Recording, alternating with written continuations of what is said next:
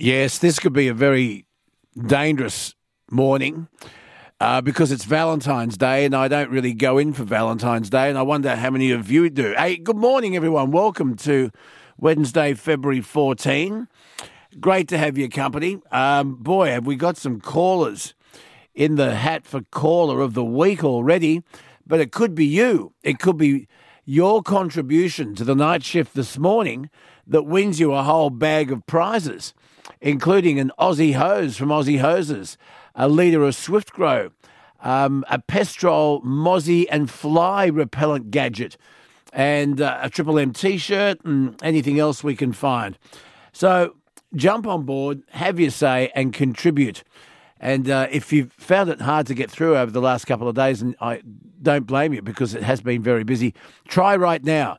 If you've had something loaded in your gun and you've been trying to let it off and uh, you haven't been able to get through, do it now. One triple three five three.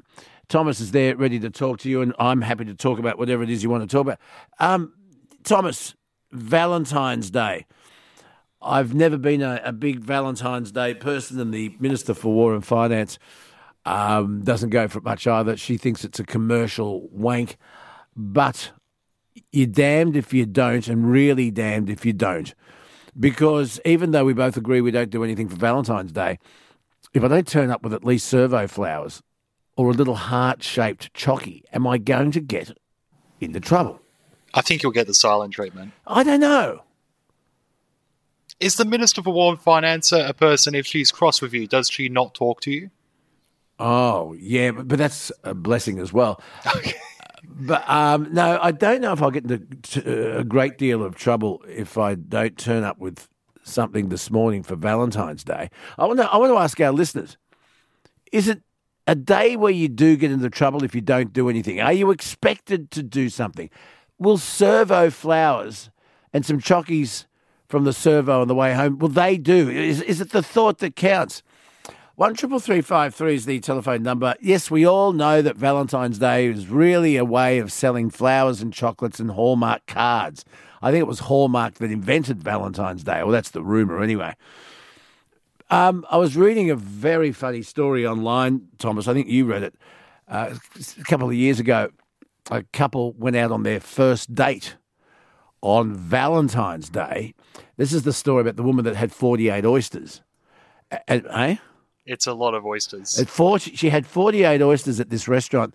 And she also had uh, prawns, and she had a main meal, and she had dessert. She had some um, cocktails. And the bloke she was with said, Can you just excuse me? I have to go to the toilet. And he disappeared. He just disappeared. He wasn't. Oh. He wasn't impressed. I mean, if, if that's how you enjoy the, the qualities of life, surely you should be allowed to do such. There must be more to it than that. But I, remember she wrote online that she um, she met a, a, an absolute dropkick who walked out on her, said he had to go to the toilet, never turned up again. And she said, All I did was I had 48 oysters, some prawns, and um, a, a couple of cocktails, and something else I forget. She said, He walked out on me. Have you ever left a date on the very first date? Have you ever had to excuse yourself and you've run out the back door? Oh yeah, really? Absolutely. Like, you, you say that like it happens all the time. Oh, at least twice that I can think of. I had one date last year, in fact, where we went out for dinner at, at a kind of not a fancy restaurant, restaurant, but somewhere nice-ish. And when I tried to fish for answers and for questions and to generate conversation, I just got one word responses. There was zero chemistry. And it was like. Why did you go on the date? Because we were texting all right. That, that was fine. But it was so different. It was like chalk and cheese between the person she was online on Tinder and the person she was. Well, why didn't you just say. What was her first name? I can't even remember. I've okay. Why, why didn't you just say, hey, listen, this is not working? Um, and I've got things to do. Shall we call it a night? Why couldn't you just do that? That's I fear of confrontation, Luke. So you you so what happened? So I went to the bathroom. I texted my housemate and said, "Hey, I really need to get out of this. Can you call up and act like there's an emergency at home?" Within five minutes, the phone rang and I was. Ah, the safety phone call. A lot of people have that set up. They say, "Ring me anyway at this time, and if everything's going well, it'll uh, I'll let you know." But I need a safety backup phone call. A lot of people do that. It's a clever tactic. Anyway, have you ever been on a date, folks, and you've done the bolt on that first date? Uh, You've ducked out. You, you, I cannot go through with this anymore. One triple three five three. Maybe you met the love of your life on Valentine's Day. Is there too much pressure on the fourteenth of February? Do, is is it just a money spinning wank? or is it is it something special? I, I I don't go for it. I really don't go for it. But you tell me. So uh, Valentine's Day today, Wednesday, February 14. One triple three five three is the telephone number. Now, are you a Pearl Jam fan? I'm not allowed to say anything until three o'clock Eastern Standard Daylight Savings Time. But at three o'clock this morning Sydney time, we have massive Pearl Jam news, and that's all I'm allowed to say. So you have to wait. You have to wait for a little bit later on. Three o'clock, that's usually when we reveal the quickie. And we will do that because we have a brand new quickie to share with you today, listeners. I think Thomas, after a string of very, very tough quickies, I think he's let his guard down today. And I've listened to it, and I think it's an absolute gimme. It won't need a clue. I guarantee, I absolutely guarantee that the quickie will go off second or third caller today. I reckon it's that easy. But you'll have to. It's you've let you've let yourself down today. Well, I was going a bit hard for a couple of weeks. I was making it really tough, and I thought today, you know what? Yeah, it's you- Valentine's it's Valentine's Day. Day. Okay. Um, it's not really a love song though. Yeah, I go a bit at left field. It's not really a love song. I thought you might have gone a love song today, but I guarantee, I absolutely guarantee, it will go off in the first hour. With- It will not go to day two with a clue. Should we bet on it? What do you want to bet? Twenty cents. You know how Tierney, who runs this place, she's uh, the human dynamo that runs the Southern Cross Austereo building here at uh, Triple M Central. Yeah, she's fantastic. She puts, she's going to put little chocolate hearts and a card on everyone's desk. it makes you come into work and you go, oh, Uh, I will give you mine oh, to give to someone. I'm watching my waistline. I tell you what, I will give you my little heart, my little. What brand is it? I don't know. Then you look, you've got one on your desk. Yeah. Anyway, I'll give you my chocolate heart um, if it doesn't go off today. It will go off today. But uh, you have been harsh recently, so maybe it's time to soften up. One triple three five three is the telephone number. Uh, Da- David Littleproud, the leader of the Nationals, will join me later this morning with the truth behind Barnaby Joyce. What really happened in Canberra last Wednesday? Will Barnaby Joyce remain in the shadow ministry? Um, is he seeking help? Does he need help? Does he have a drinking problem? We'll talk about that. Uh, and you know what? Way, way more importantly, uh, myself and David Littleproud are going to talk about a scourge that's hit Australia. We talk about rabbits and cane toads and foxes and everything else. Well, we have these fire ants that have come from South America and they have absolutely gone through Queensland. They uh, have now been found in New South Wales. Anywhere that they uh, infest, you can't graze livestock because they bite. They bite the livestock. They have been known to cause death. They are a serious, serious threat to our ecosystem. These horrid, horrid fire ants. We'll talk about what's happening with them. I- I think about half a billion dollars has been spent so far in trying to eradicate these things, and uh, they're still with us. You know, it's amazing. I remember having a phone call, receiving a phone call from a fellow that worked on the docks in Melbourne. This this might have been last year, and he said, "It's absolutely shocking when you watch the shipping containers coming off the ships and put onto the docks, and then put straight onto the back of trucks, and off they go into the ether." He said, It's amazing how many shipping containers have dirt and weeds and grass hanging off the side of them. How can that be? We try and look after Australia's biodiversity. I mean, even when you come back from Bali, you're going to walk across a disinfectant mat because we, we're concerned about foot and mouth disease. And yet, shipping containers can come to Australia, land on our docks, be put on the back of trucks with weeds hanging off them and soil. How can that be? If you work on the docks and you've seen this, give me a call. But you know what I'm talking about. It's a real worry. One triple three five three is the telephone number. Um, Dr. Michael Carr Gregg joins me later this morning. I love talking to the doc. He is Australia's most renowned child psychologist. We're going to talk about what goes on inside the brain of a, a child, and we've heard anywhere from 8 to through to 16, 17, a child that commits serious crime. And how do you stop that child from continuing to break the law? You know, they talk about ankle bracelets, tracking devices. Uh, they talk about the banning of uh, the, the sale of knives to children. You know, they tried to do that with aerosol cans, and you still see graffiti. Look, I'm an old fashioned parent, and folks, you might tell me that I've got it all wrong. And please ring me if I have got it wrong.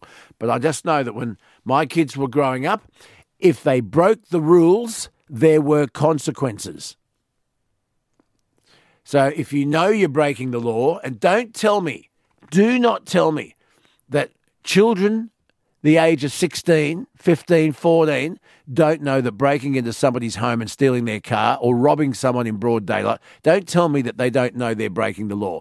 They will continue to do it for all sorts of reasons, but I think the main reason is there's no consequences. The other thing I'll talk to Doc, Dr. Michael Carr Gregg about is the ongoing debate about the pros and cons of co-education. Last week, we talked about two of Australia's oldest schools, established single sex schools now going co ed. And parents of those schools, St Mary's and Newington, up in arms. They don't want the change. I can see why more and more single sex schools are going co ed. And I reckon it's financial. Why would you keep two schools going when you can keep a school going for the price of one? But the problem also is that parents who choose to send their children to a single sex school are running out of options in their drawing area where they live. They're going to have to send their child outside of their drawing area and possibly be knocked back or choose to go private and pay fees. Are you, are your children better off academically if they go to a single sex school? Are they better adjusted if they go to a co ed school? Dr. Michael Carr Gregg was with his thoughts on co education uh, a little bit later on.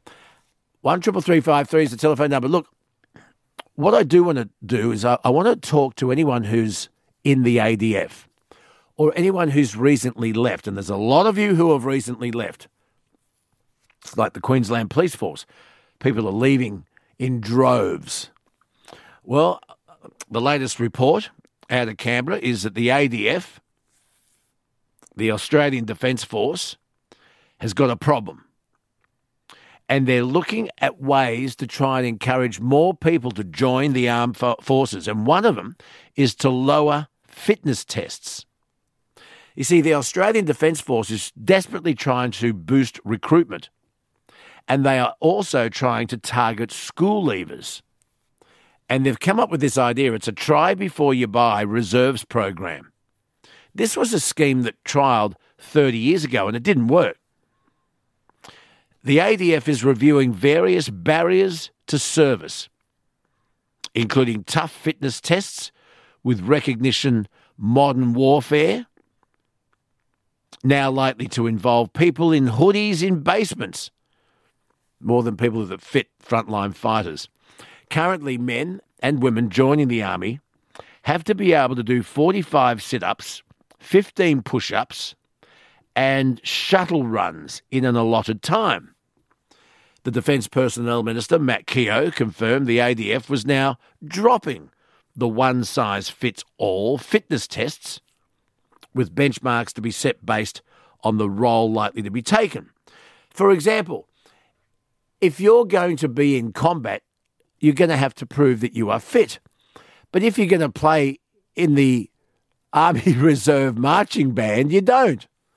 Or if you're going to join the Army to drive a tank or a vehicle or to be a plumber, you won't have to go through the fitness test.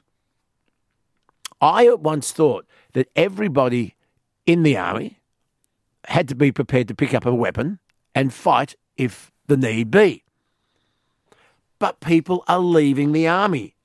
In, they're leaving in droves. And the government's got a problem. They need to know how to attract school leavers into the army.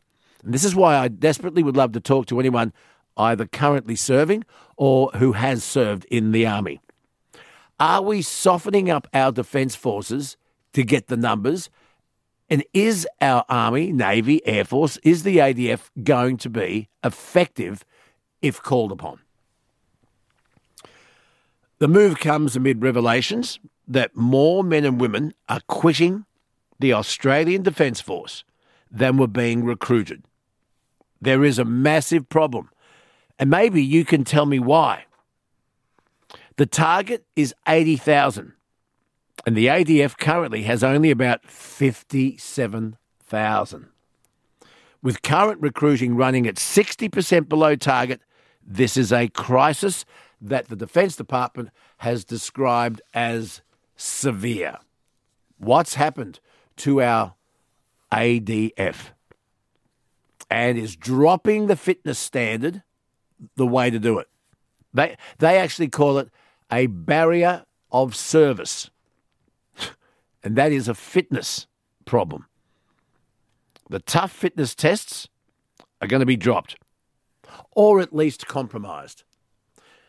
Do they have a point? I mean, if you're going to join the army and you're not going to pick up a weapon and and and point it at the enemy, and look, yeah, most of the time our army helps sandbag flood affected areas and helps in bushfires and natural natural disasters, and the government doesn't want that. The government doesn't want our army to be doing that sort of thing. Well, what else are they going to do? Give me a call and you tell me. Life in the army. Do you need to be fit? How else do you get the recruitment numbers up? One triple three five three is the telephone number. What else is happening? What else is happening? Are you in Victoria? Have you suffered a significant power outage over the last 24 hours? Yeah, I'll tell you why. Victoria's largest coal fired power generator, it suffered a major outage. Uh, all four units at the Loy Yang A power station in southeastern Victoria went on, offline yesterday, according to the AEMO, that's the Australian Energy Market Operator. Uh, more than 500,000 homes lost their power, according to Wholesalers United. Um, look, we're going to see this happen a lot, folks. Get used to it. Because as governments believe that coal fired power is dirty, it's filthy, our emission targets won't work, and they neglect and continue to shut down coal fired power stations with the hope that renewables will be the great hope, we're going to have more of this. We are going to have more and more of this. So, you know, you get what you vote for, folks. I'm all for renewables. I've said it a hundred times, but when they're ready. But at the moment, they're not. They're not efficient. You can't rely on them, and they're not cheap. It's got to be all, all three or nothing. So while we continue to demonise coal and to neglect power stations and to continue shutting them down, the blackout that parts of Victoria suffered yesterday is going to be the norm. And we're in the middle of a very hot February. Our listeners in Western Australia know this. And, you know, when everybody puts their air conditioners on, it puts an enormous strain on the grid. And unless we continue to service coal fired power stations and stop shutting them down until renewables are ready, we're going to have more and more of this. Trust me. Trust me. And you know I'm right. One triple three five three is the telephone number.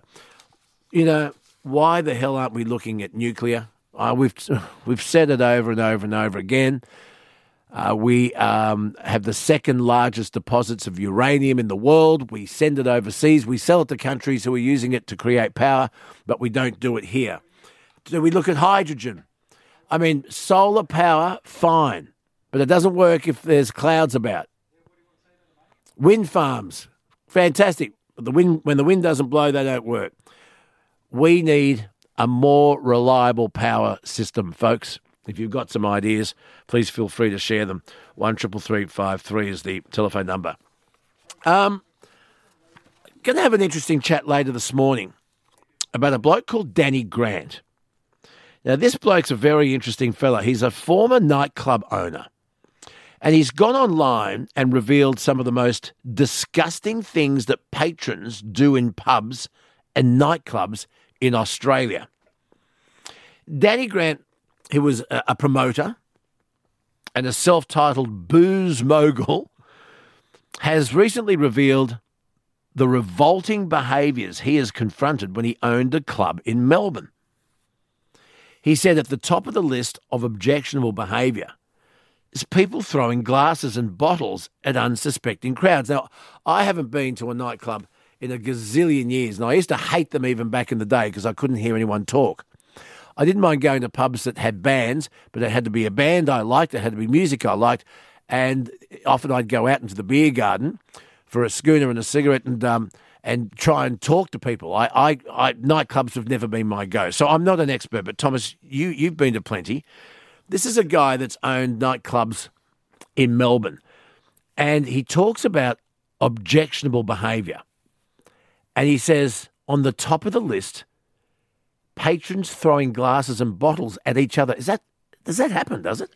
I'd, I'd believe it for sure. Oh, you I, haven't seen it. I, I hate clubs with a passion. They're, the floors are sticky. Uh, everyone's drunk and everyone's trying to swoon each other. I much prefer a good pub with a good couple of beers on tap and somewhere where you can Conversation. to people. Have a conversation. Absolutely. Well, anyway, anyone out there in Triple M land that goes to pubs, but nightclubs in particular, give me a call. Apparently, this bloke, Danny Grant, says people throw glasses and bottles at each other. He says it's revolting. He said it happens in concerts and it happens in clubs. 99% of the time, it's male.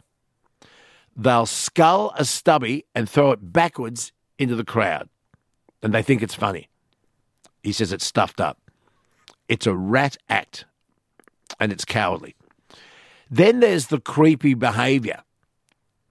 And he says he's seen it, and it happens in every nightclub. You've got people, men, who get onto the dance floor and start dancing, but they gyrate and rub themselves up against women. And they look at them and they smile and they pretend they're dancing, but they're gyrating, they're rubbing their crutch up against the women on the dance floor. And the women go up to the bouncers and they point them out and they're thrown out, but it happens all the time. Happens all the time. He said, and then, and then, what goes on in the toilets? The snorting of cocaine is rife. But people defecate deliberately on the floor and not in the toilet. They'll write in their using feces on the wall. They'll deliberately break the toilet seats. And they often, he says it happens more often than you'll ever believe, couples go into toilet cubicles to have sex. Casual hookup sex. They meet somebody at the nightclub, and that's where they go to have sex. And you, you hear about it all the time with celebrities, don't you? Who has sex in a toilet? Really? Someone with low standards, in my opinion. Well, I mean, Or if you're desperate.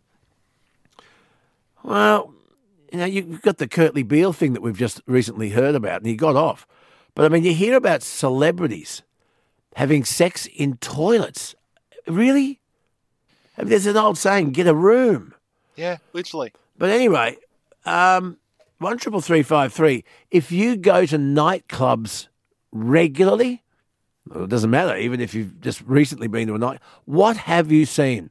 What is the behaviour that would make you never want to go back? This bloke, I'll talk more about it in more detail later this morning, but I just thought I'd throw it out there. This bloke, Danny Grant, has he's a promoter and he's run nightclubs, and he says that the things that patrons do in nightclubs in Australia is seriously disgusting. And uh, we'll have more on that later this morning. But I'd love to share your thoughts. One triple three five three is the telephone number. So look, there's plenty on this morning. I'd love to talk to you. I really want to hear from anyone who's been in the ADF. is lowering the fitness standard to try and get more recruits the answer. I remember, I mean, they did that in New South Wales when they had a shortage of teachers and they lowered the HSC marks. And what happened was they got dumbass teachers who couldn't understand the curriculum. Do you remember that was three years ago? Absolutely. Do you remember that? It's it beggars belief. So anyway, what are you going to do? And, and do do they have the same problem in the police force in Queensland? Police officers, and I know we have a lot of police officers that listen to me overnight. You can be completely anonymous. Give me a call. Why are so many people leaving the police force? One triple three five three is the telephone number. I mentioned Pearl Jam, didn't I? I can't say any more, but there's something big happening at three o'clock our time. It's Um, huge. it- Is it? I'd say it's big. Well, if you're a Pearl Jam fan, it is. Yeah. So Do you we'll- like Pearl Jam? I don't mind the jam. Yeah, they're good. I think they're okay. So anyway, we've got that. We've got the quickie. We've got your calls. We've got call of the week to think about. We have finance with Shane. Oh, Shane Oliver. I'll, I'll, I'll tell you what I want to talk to him about today. I am a big fan of JB Hi-Fi. How good is it? I love JB Hi-Fi. Are you with me? Are you? yeah, yeah, yeah. I, I've always loved them, and I reckon they have great deals. I, I get I get lost looking at the big screen TVs. I honestly do. I get lost, and their prices are really good. But the thing I love about JB Hi-Fi is they still have DVDs, videos for sale. Yes. They have CDs for sale. Yes. They have every gadget from a laptop to headphones to all those electronic gadgets that you like that Yes. I don't understand. All those gizmos. But the thing I like most are the staff. They know what they're doing. How good are the JB Hi Fi staff? Yes, they may have Doc Martens that, with platform heels this big. They have piercings, they wear chains, they're heavily tattooed. They all look anemic. They're very, very white with funny looking hairdos. I don't care. They're good at their jobs. My best friend works at JB Hi-Fi and has done for three years, and he loves it. He says the crowd are great, everyone he works with are fantastic, and the managers are great too. And they come up to you and say, listen, you're looking a bit lost. Can I help you? Yeah. The staff are sensational. I hope they get a cut. Anyway, JB Hi Fi, this is really, really weird. Um, their share price has gone down, and yet they're trading really well. And we're going to talk about the JB Hi Fi phenomenon with uh, Sh- uh, Shane Oliver a, a little bit later on this morning. But have you ever been to the international airline terminal at Sydney? Not yet. Oh, okay, all right. Yeah. Anyone listening to me that has, when you go in there, especially if it's early in the morning for your early flight, the frustrating thing about the place is that there's hardly anywhere open to get breakfast. I I don't know, they, they don't open until nine o'clock. So there's this one cafe, Thomas, as you go through to the the departure lounges, and there's a coffee place that sells microwaved croissants and shit. There's no fresh food. And directly opposite between that coffee lounge, the the terminals, and the duty free is a JB Hi-Fi. And there's a bloke that works there. He's there every time I've been there. He would be about six foot four. He's got the Doc Martens boots. He's got the the JB Hi-Fi staff uniform, black. Aesthetic, yeah. He's got this bright yellow mohawk. He looks like a sulfur crested cockatoo that's that's very very excited. He Yes. look, he looks like a very very excited sulfur crested cockatoo. He is he is sensational. He's excited because he's going to make a sale. He is make a sale. He is absolutely brilliant. You want to buy something quickly before you go overseas. This guy is so good at his job, but everyone who's left Sydney Airport early in the morning from the international uh, departure knows exactly who I'm talking. I'd love to know his name. I should get him on the radio. He's really, really good at his job, but you can't miss him. You absolutely can't miss. He is the ultimate JB Hi-Fi worker. He looks exactly right straight out of central casting, but he's very, very, very good at his job. All right. All that and a whole lot more coming up between now and midnight. I want to talk about Valentine's Day, but only if you do. I can do without it. Is it a wank? Is Valentine's Day a crock? Do you feel pressured into getting flowers and chocolates today, folks? If you don't, are you in trouble? One triple three five three is the telephone number. Have you ever walked out on a first date and snuck out the back because it was just a disaster? Thomas has twice. Twice? Nice. Yeah. One triple three five three. The worst date. The worst date ever. Why did you sneak out the back? Give us a call. I, I can't wait to hear these stories. So, look, there's a fair bit there. I can't. The quickie, Thomas, it's going to go off today. I, I'm telling you now. You think? Oh, I know it. Well, I thought that about Elton John a couple of weeks ago, but it went the whole week. No, I reckon this will go off today. Anyway, folks, jump on board, hold on tight, buckle your seatbelt because it's going to be a fun and interesting ride today. This is the night shift around Australia on the Triple M network. We are on independent stations everywhere and we are streaming live as we speak on the LiSTNR app. One triple three five three. Welcome to the middle of the week, Wednesday, February 14. I guess quickly, Sienna. Sienna, talk. Hello. You just got home from Pink. Yes, I did. Tell us about it. Um, yeah, it was absolutely fantastic. We're in the VIP section. Why? Um, because we're important. Why? Um, I don't know. How did you get into the VIP section, Sienna? Tell me. Who do you know? do you know someone, do you? No, well, this afternoon we were scrolling on Facebook and seen someone was selling three VIP tickets. How much are VIP tickets? Um, well, they bought they retail for six hundred, but we got them for five hundred. 500 each.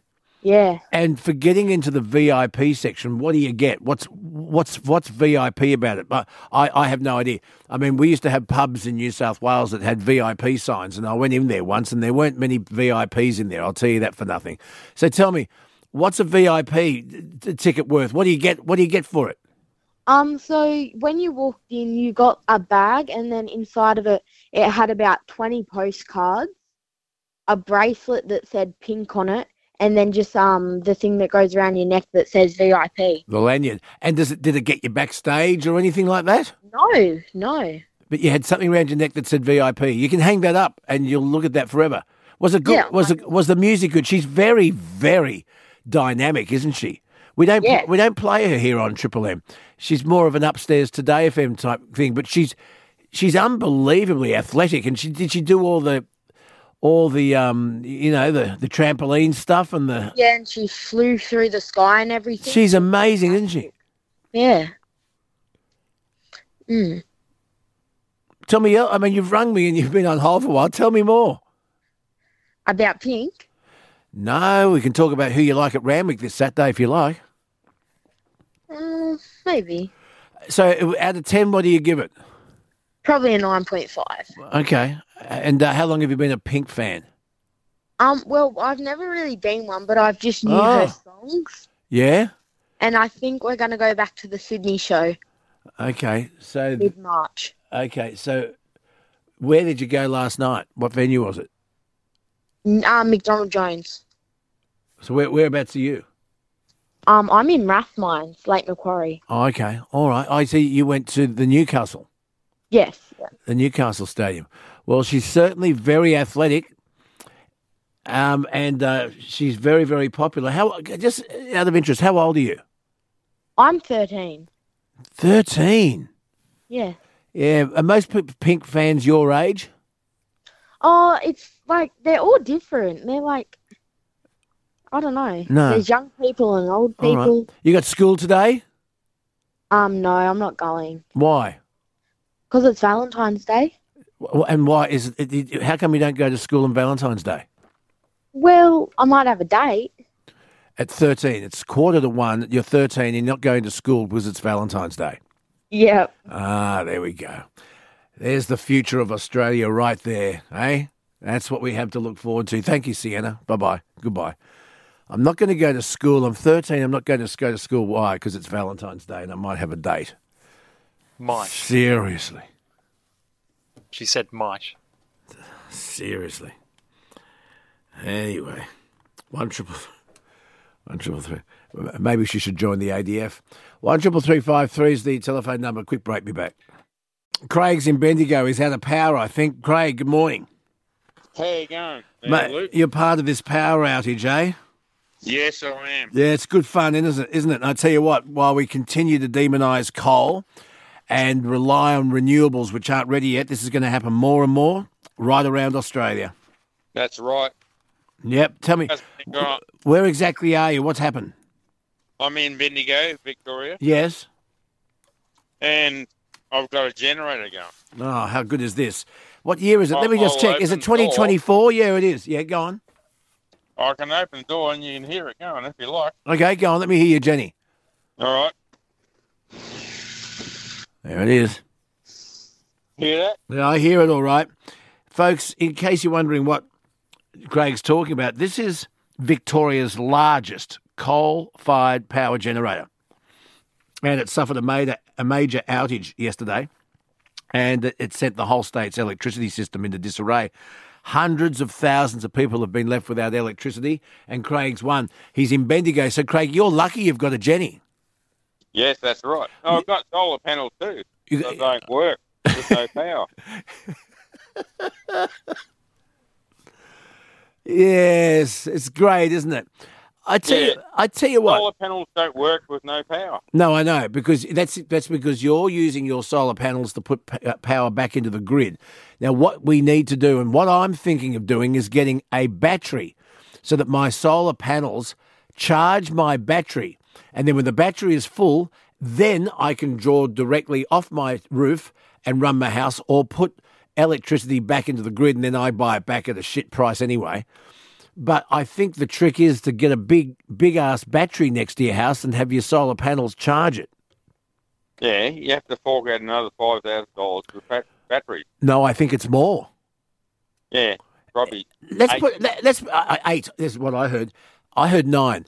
One triple three five three. Just quickly while we're on it, if there's anyone listening that does uh, is able to go off the grid because of their solar panels, if you have a battery, if your solar panels charge your battery, can you give me a call? How much was it? Uh, how long is it uh, due to last? What's its lifespan, in other words? And uh, on nights like tonight, how good would that be, Craig? You know the worst thing that that is Mm. is keeping fridges and freezers going to keep your food going. That's the most important thing. You're 100%, Craig. That's 100%. That's, we- you know, we can do without telly, and we can do without our swimming pool filters going on, but what we really need is our refrigerators to keep going, correct? That's right, Luke. Yeah, 100%. Craig, thanks for that. Have they given you any idea when you'll be back on?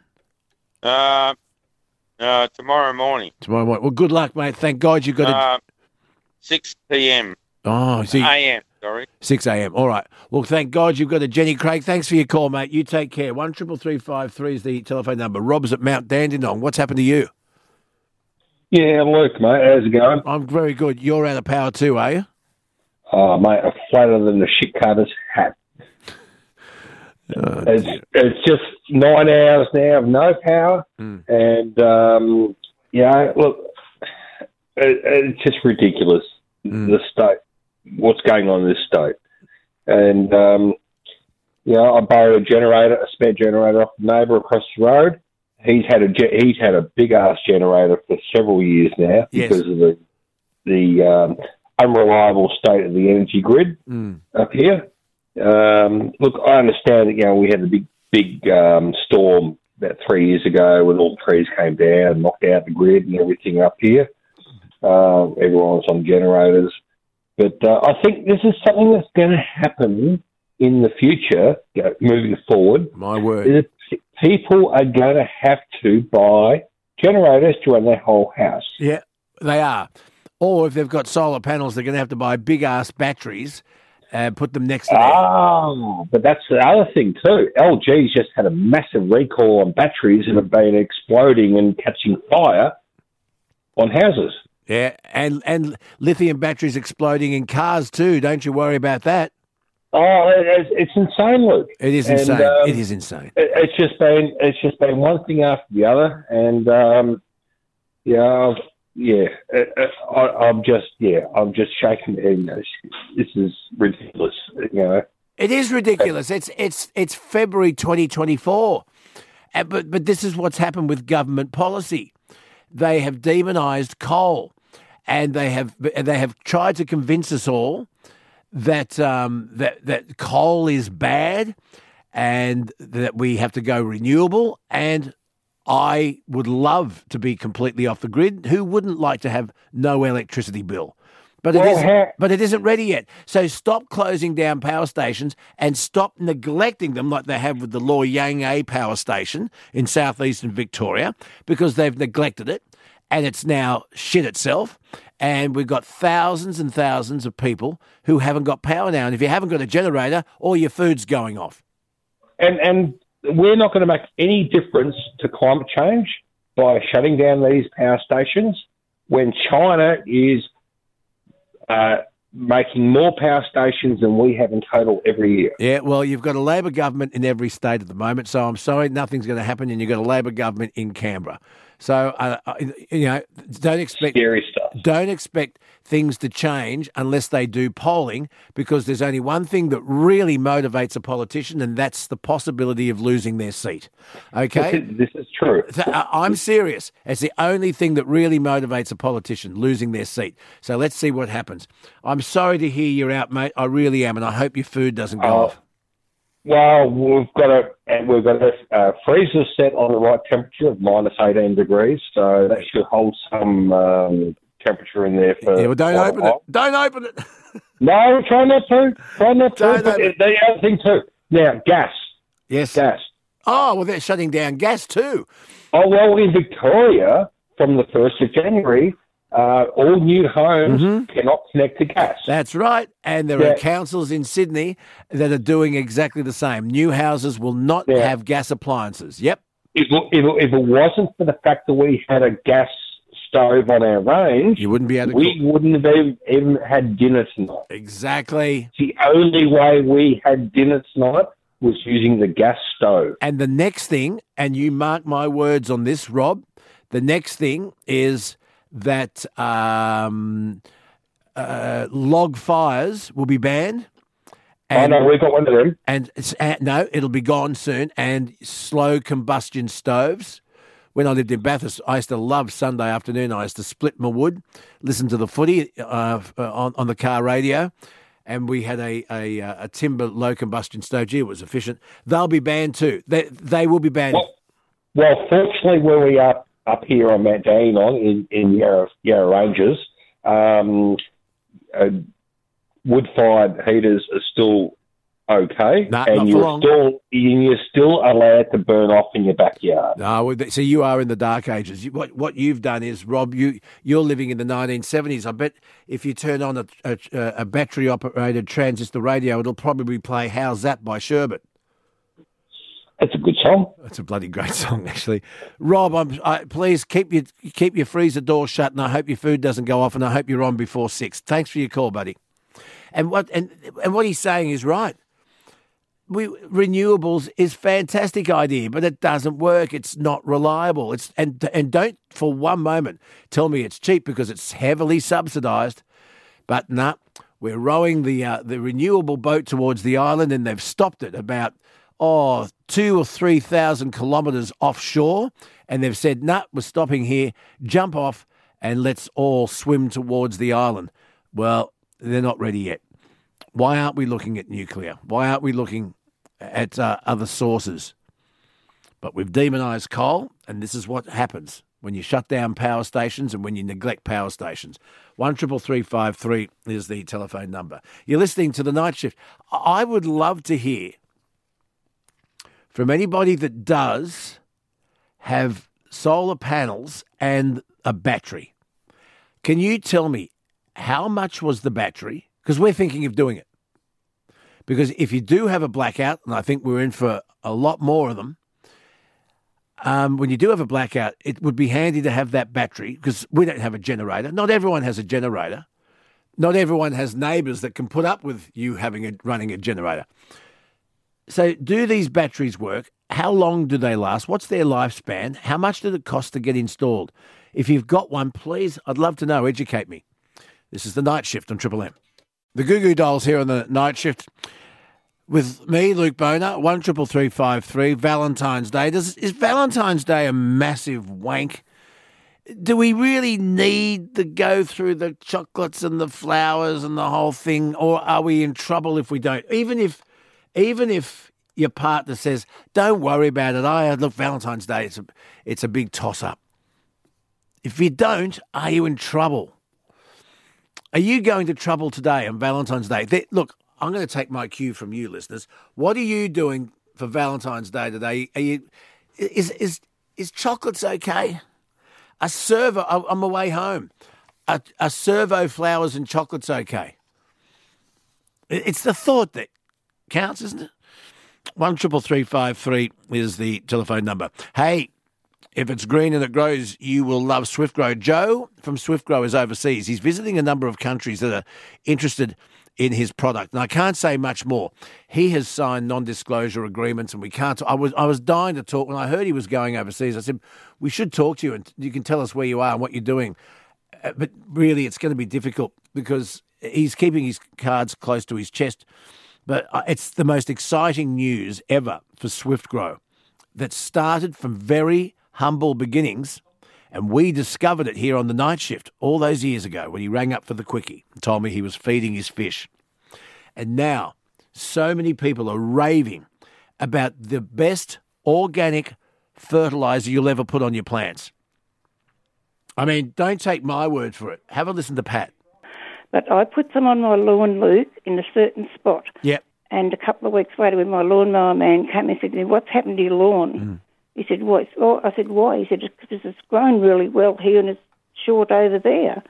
So there you go. So I, my, my petunias had grown at least six inches, you know, in, in about a week and a half. There you go. Good on you, Pat, if you're listening. Pat loves her Swift Grow. I love the Swift Grow. Everyone who uses it raves about it. So why don't you give it a go? Better tasting vegetables, uh, greener grass, and we have flowers, our garden flowers all year round, and it shouldn't. We have annuals that should be dormant in winter, and we have colour in our garden all year round. And there's a 50% off deal. A five litre bottle of Swift Grow, just 120 bucks. And folks, free delivery anywhere in Australia. Order online. Montana will look after you. Go on to swiftgrow.com.au. Back in a bit give us a call and uh, tell us what are you doing today? Valentine's Day. Do we stop talking about? Is it a wank? Does my audience out there, my national Triple M audience, do you folks? Do you care about? val- Mind you, I had a 13 year old girl from the Newcastle area ring me who's just got back from the Pink concert, and I wouldn't have thought she was one of my listeners. I reckon maybe she rang me by mistake. Do you reckon she's a Triple M Newcastle listener? Oh, she's a diehard. So I think she's a hits listener. Yeah. No, I don't think. I think she rang me by accident.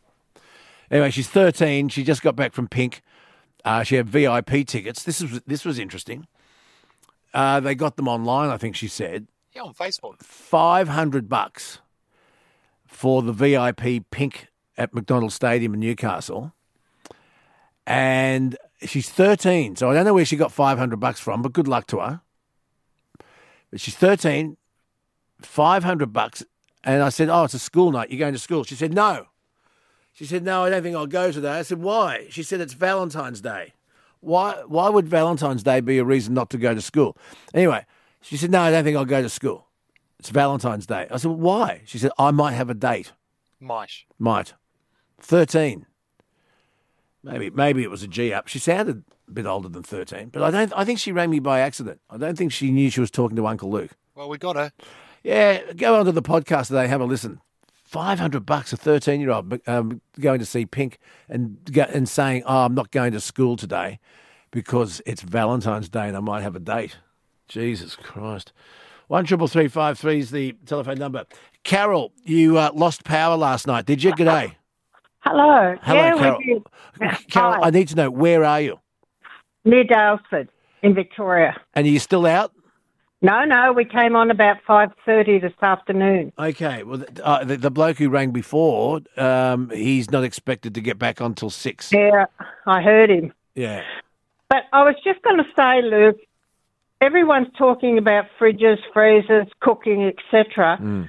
But where we are, we rely on power to get water from the tank to the house, Yes. to the cattle water troughs, Yes, of course. etc. Yeah. I mean, if there was a fire break out here, we'd have to take a branch off a gum tree and try and get it out with green leaves. But So, uh, so how much how much land are you on? I've got 12 lovely acres. I, I'm surprised you don't have a generator. I don't. I I reckon most people on your sort of acreage would have a generator, wouldn't they? Should. Are you going to get uh, one now? Oh, yes. I would.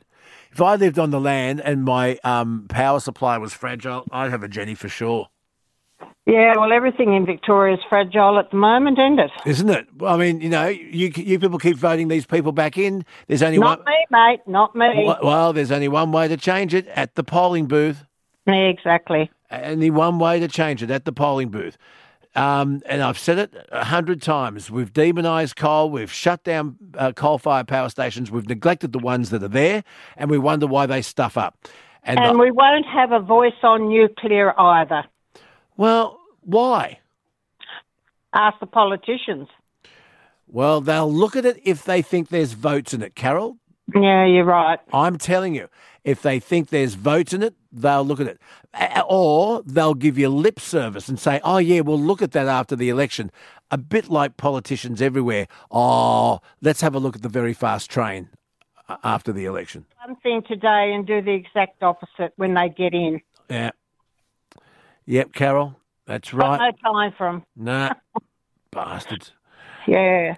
Carol, lovely to lovely to look at you, to talk to you. Okay, Okay. Carol. Yeah, I'd like to talk to anyone who's got solar and does have the generator connected to the solar panels. I want to know how much did it cost? What's its lifespan?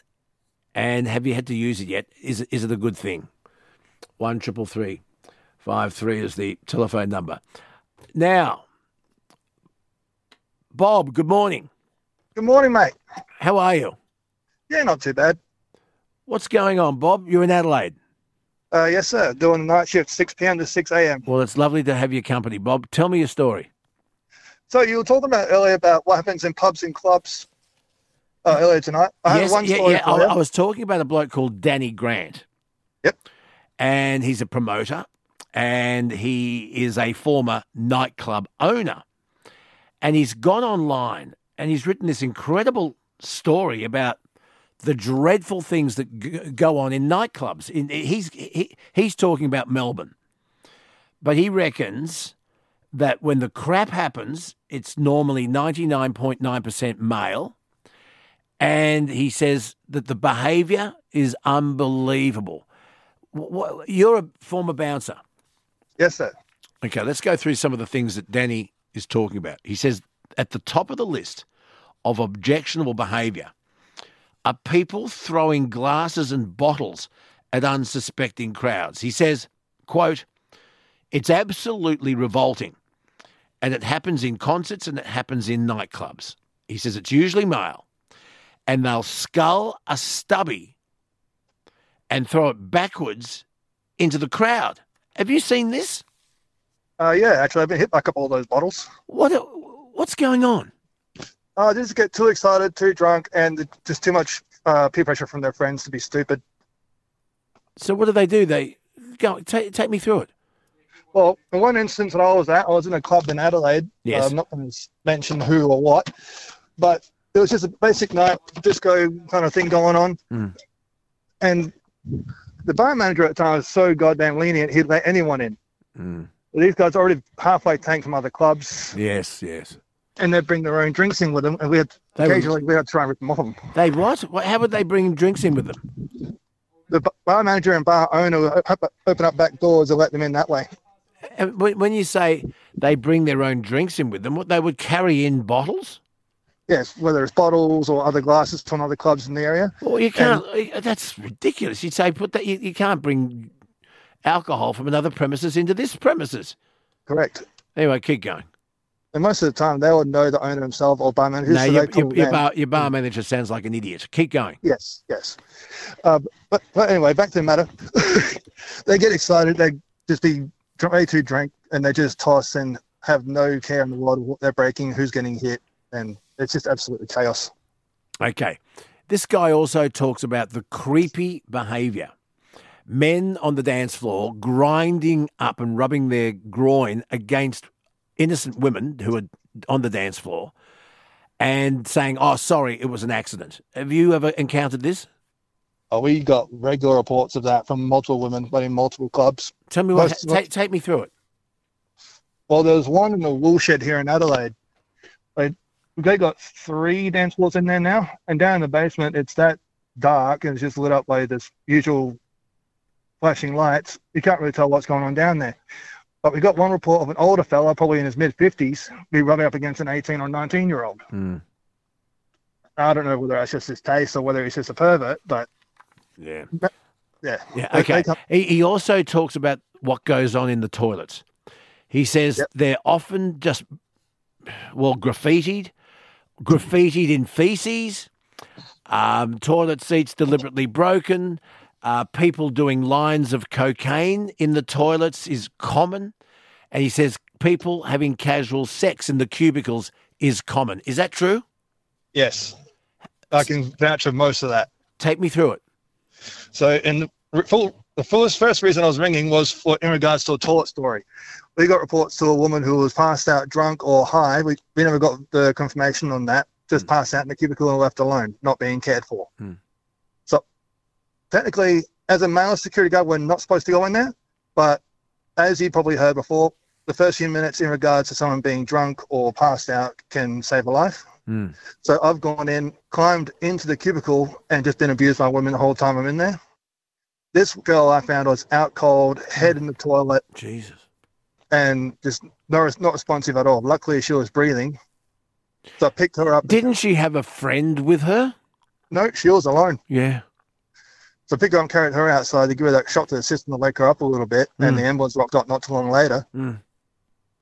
Uh, but yeah, you'll you'll find bloody used needles. You'll find Lance's cocaine leftovers. You'll find all sorts, and whether it's male or female, it doesn't matter. Really? So it doesn't matter. Male and female toilets are the same. Couples having casual sex in the toilets. Does that happen often? yeah, that happens quite a bit. Does it? What you've caught? You've caught them?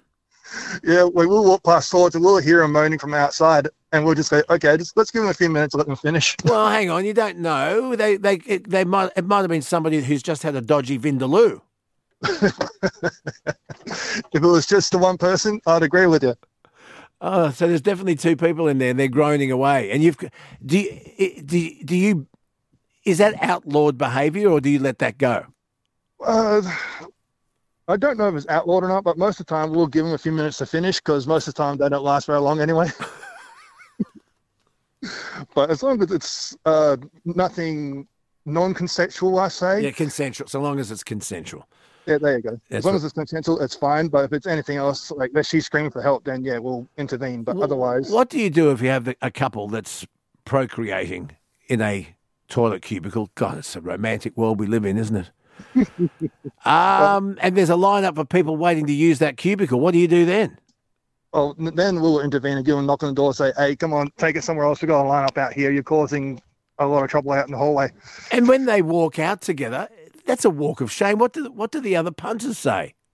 Oh, everyone's out there clapping and laughing. It's just a walk of shame that they're going back into the club. Either they'll go back in the club and continue, or they'll leave just with a huge applause. It's ridiculous. Yes, I was on a flight from LA to Sydney uh, once, and uh, a couple came out of the toilet and they got a great round of applause. I didn't know what was going on until everyone started clapping. And of course, everyone's phones came out and they got videoed as they walked back to their seats. so it happens on aeroplanes, it happens everywhere. It's a funny world we live in, isn't it? Hey, Bob from Adelaide, thank you so much for your call. A pleasure. What are you doing tonight? What do you do? I'm a patrol officer in Adelaide. Everything okay? Yeah, nice quiet night, mate. Well, that's all you want, isn't it? Damn right. All right. Talk again soon. Call me back anytime. Sounds good. See you, mate. Yeah. Bob, the security guard. What what goes on in nightclubs? I'm, I never was a nightclub person, and uh, I'm never likely to be. One triple three five three is the number. This is the night shift on Triple M. So if you've ever worked in a nightclub, do you go along with this bloke, Danny Grant, who says the behaviour is? I um. I had uh, a phone call from a, a nightclub bouncer not so long ago who told me that he believed that the women's toilets were much, much worse than the men's. I don't know if that's true or not. He said, "Yeah, the women's toilet's much, much worse." One triple three five three is the telephone number. Anyone out there that um, has ever been in the ADF, I really want to talk to you this morning because people are leaving the Australian Defence Force in droves, and they're also leaving the Queensland Police Force. Same numbers. So we can throw that in as well if you want. But why are people leaving, leaving the ADF? And in order to try and combat that and get the numbers back up to about 87,000, they're now saying, well, how about we drop the fitness restrictions? How about we say, okay, unless you're actually being trained for combat, we won't worry so much about the push ups and the sit ups and the time trials with the running. We'll sort of just say welcome in, and and and they're also looking at a, a try before you buy, where you can join for just a short time and see how you like it. Are these the people we want protecting Australia if worse comes to worse, or have you just got to do what you've got to do? What are your thoughts? See, I, I'm not qualified. I've never been in the army, and I didn't even do cadets at school. But I know a lot of my listeners have been in the armed forces and have mixed thoughts about their time there. I'd like to know what you make of it. One triple three five three is the telephone number. The ADF they're reviewing various and they're calling it barriers to service, and they're looking at getting rid of the tough fitness tests, and they want more recognition on modern warfare. Because as we as time goes on and there is more and more modern warfare, it's all about drones dropping bombs, isn't it? And precision missiles being launched kilometres away from the enemy. And maybe the, um, the boots on the ground is a thing of the past, is it? I don't know. You tell me. One triple three five three. But um, yeah, the numbers are dwindling. The numbers are seriously, seriously dwindling, and the Defence Personnel Minister Matt Keogh has confirmed that okay, yeah, the ADF is now dropping the one size fits all fitness test. They're trying to hit a target of 80,000. The ADF currently has only about 57,000 personnel. Is that all? Is that all we have? But anyway, if you've ever been in the army, do, you, do we need to drop the standard in order to get the numbers in in there? One triple three five three is the telephone number. It's one of our topics that I'd, I'd love your advice on. As I say, I didn't even do cadets at school, so I'm I am not qualified. I'll tell you this for nothing though. If Australia is ever invaded, and I'm probably too old, I'm way way too old to get, now get conscripted, I'd join. But I would only, I, I would not join and go overseas and fight a ba- someone else's battle. So, you know, had my number come up for Vietnam, and I'm way too young for that, but had my number come up for Vietnam, is there a chance I would have been a conscientious objector, or would I have gone along for fear of getting in trouble? Probably would have gone along. But you look at all the Australian men and women that went to Vietnam and Korea and had no idea why they were there. But if you've got people invading your country, I reckon you'd find a lot of Australians that would pick up a rifle and start picking people off. But anyway, I don't think conscription would work anymore. I honestly don't think it would. But that's just my thoughts. We'll take a quick break. We'll come back. There's plenty to talk about. The night shift, Triple M. And just before uh, I go to my next call, Nick is up in just a sec. Just here is something. You remember last week, or was it earlier this week? We were talking about a school in WA, in fact, all of WA, banning the, the, the toasty in the school tuck shop. The ham and cheese toasted sandwich banned in all WA tuck shops which is funny because about 18 months ago, when they introduced the, uh, the green, amber, and red light signals associated with tuck shop food, the toasty got a green. And then 12 months later, it went to amber. And then just recently, it's got red. So A ban on ham and cheese toasties being served at school canteens has sparked outrage around the country. But now, listen to this these nanny education officials in another state have called for fairy bread to be banned as well. Yep, fairy bread. The South Australia Education Department says sprinkles should not be provided or supplied at the state's public schools under their right bite healthy food and drinks guidelines. Remember, these are bureaucrats telling us that we're shit parents and that we actually don't know what we're doing and we need guidelines because we're stupid. That's what this is about. The South Australia government have said that the guidelines are just guidelines, but they're going to ban fairy bread. The state government added that the guidelines don't apply to what parents pack in their kids' school lunchboxes, but there's no longer fairy bread. Just remember, these are the same people who say, oh, no, no, no. You, of course, you're in charge of what your children eat. You're responsible parents, but don't bring peanuts to school. And we're going to check the lunchbox. And if we don't think the food balance is right, you're going to get a little note. I know, because I've had parents ring me and tell me, you know, they had a popper.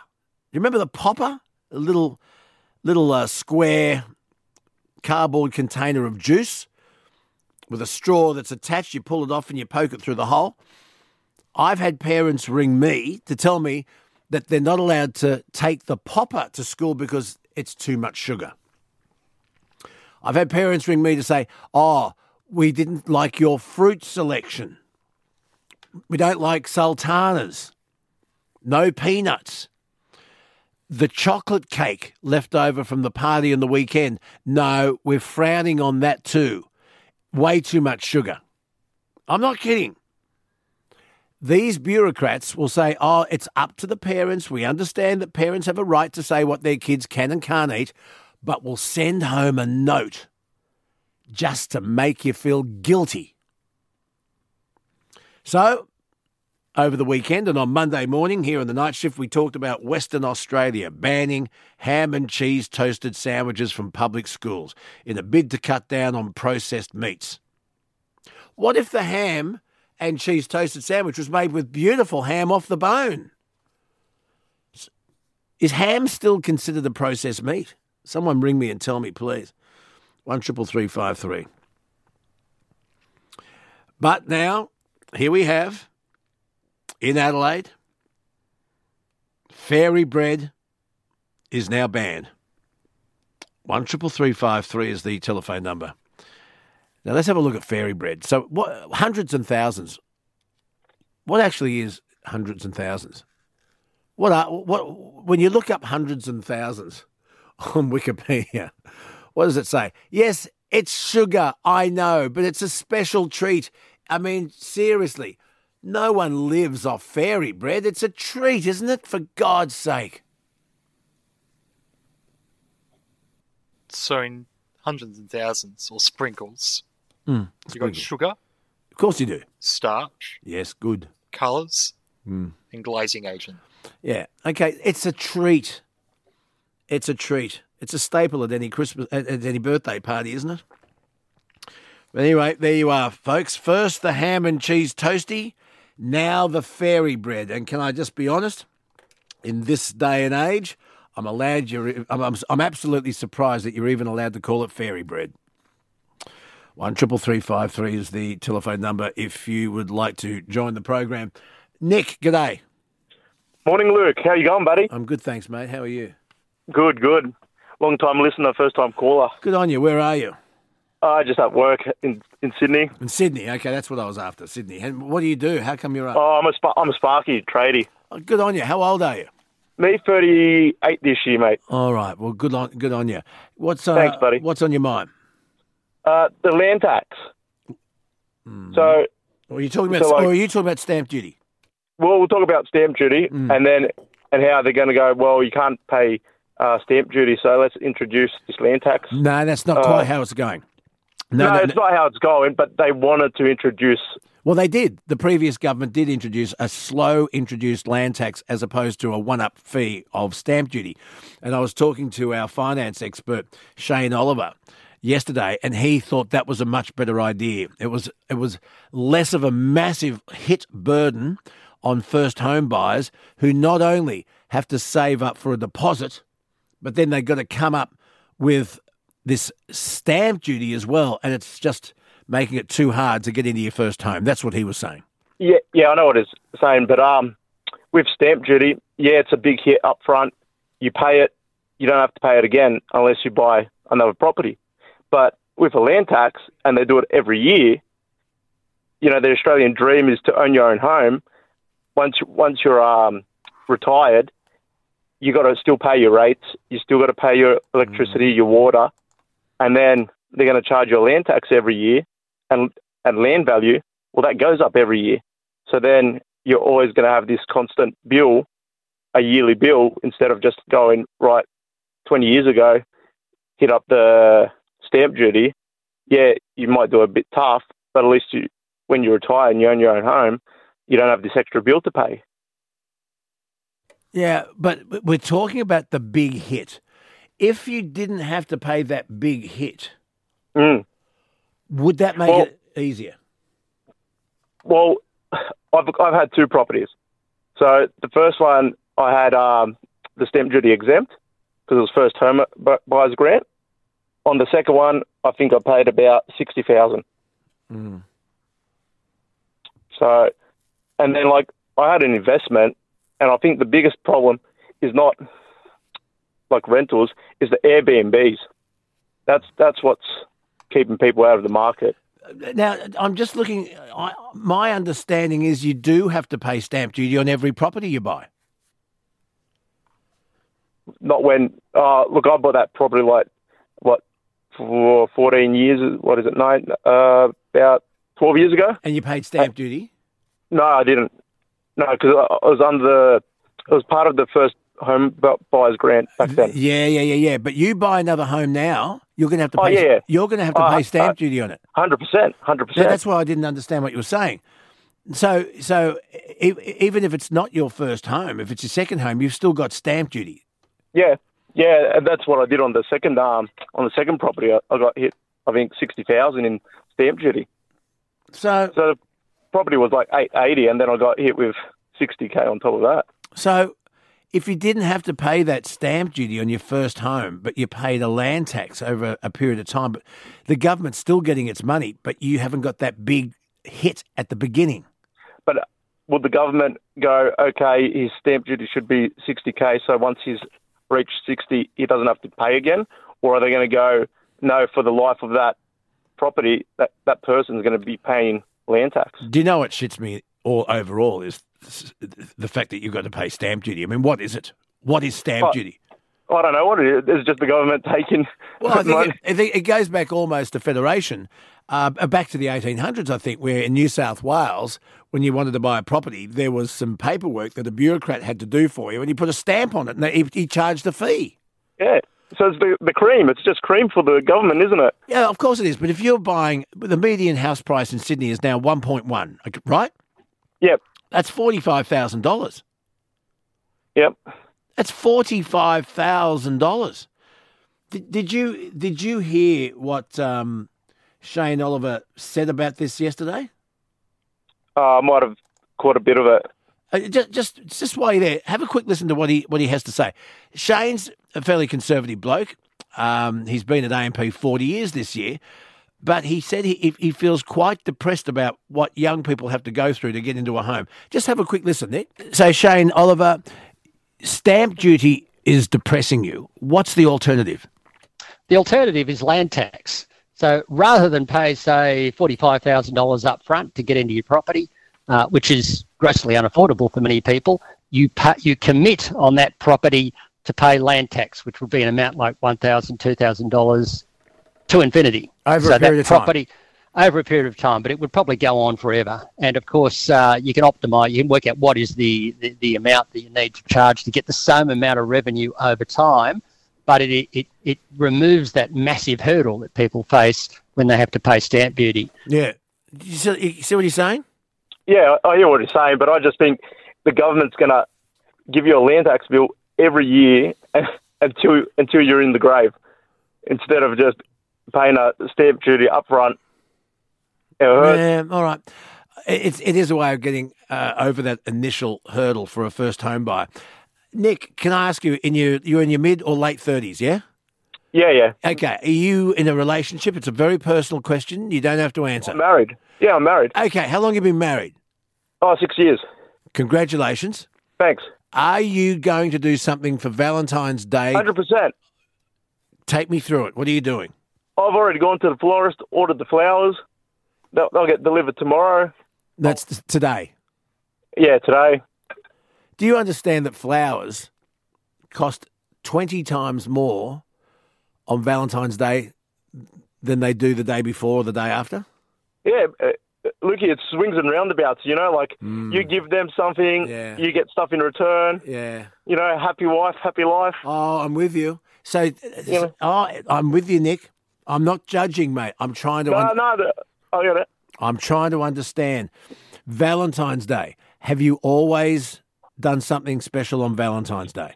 Oh yeah, like we'll spoke like because I'm on nights this week. We had a restaurant booked um, Yeah. for for tonight, but um, How much was it? they got canned, so I did it on Saturday.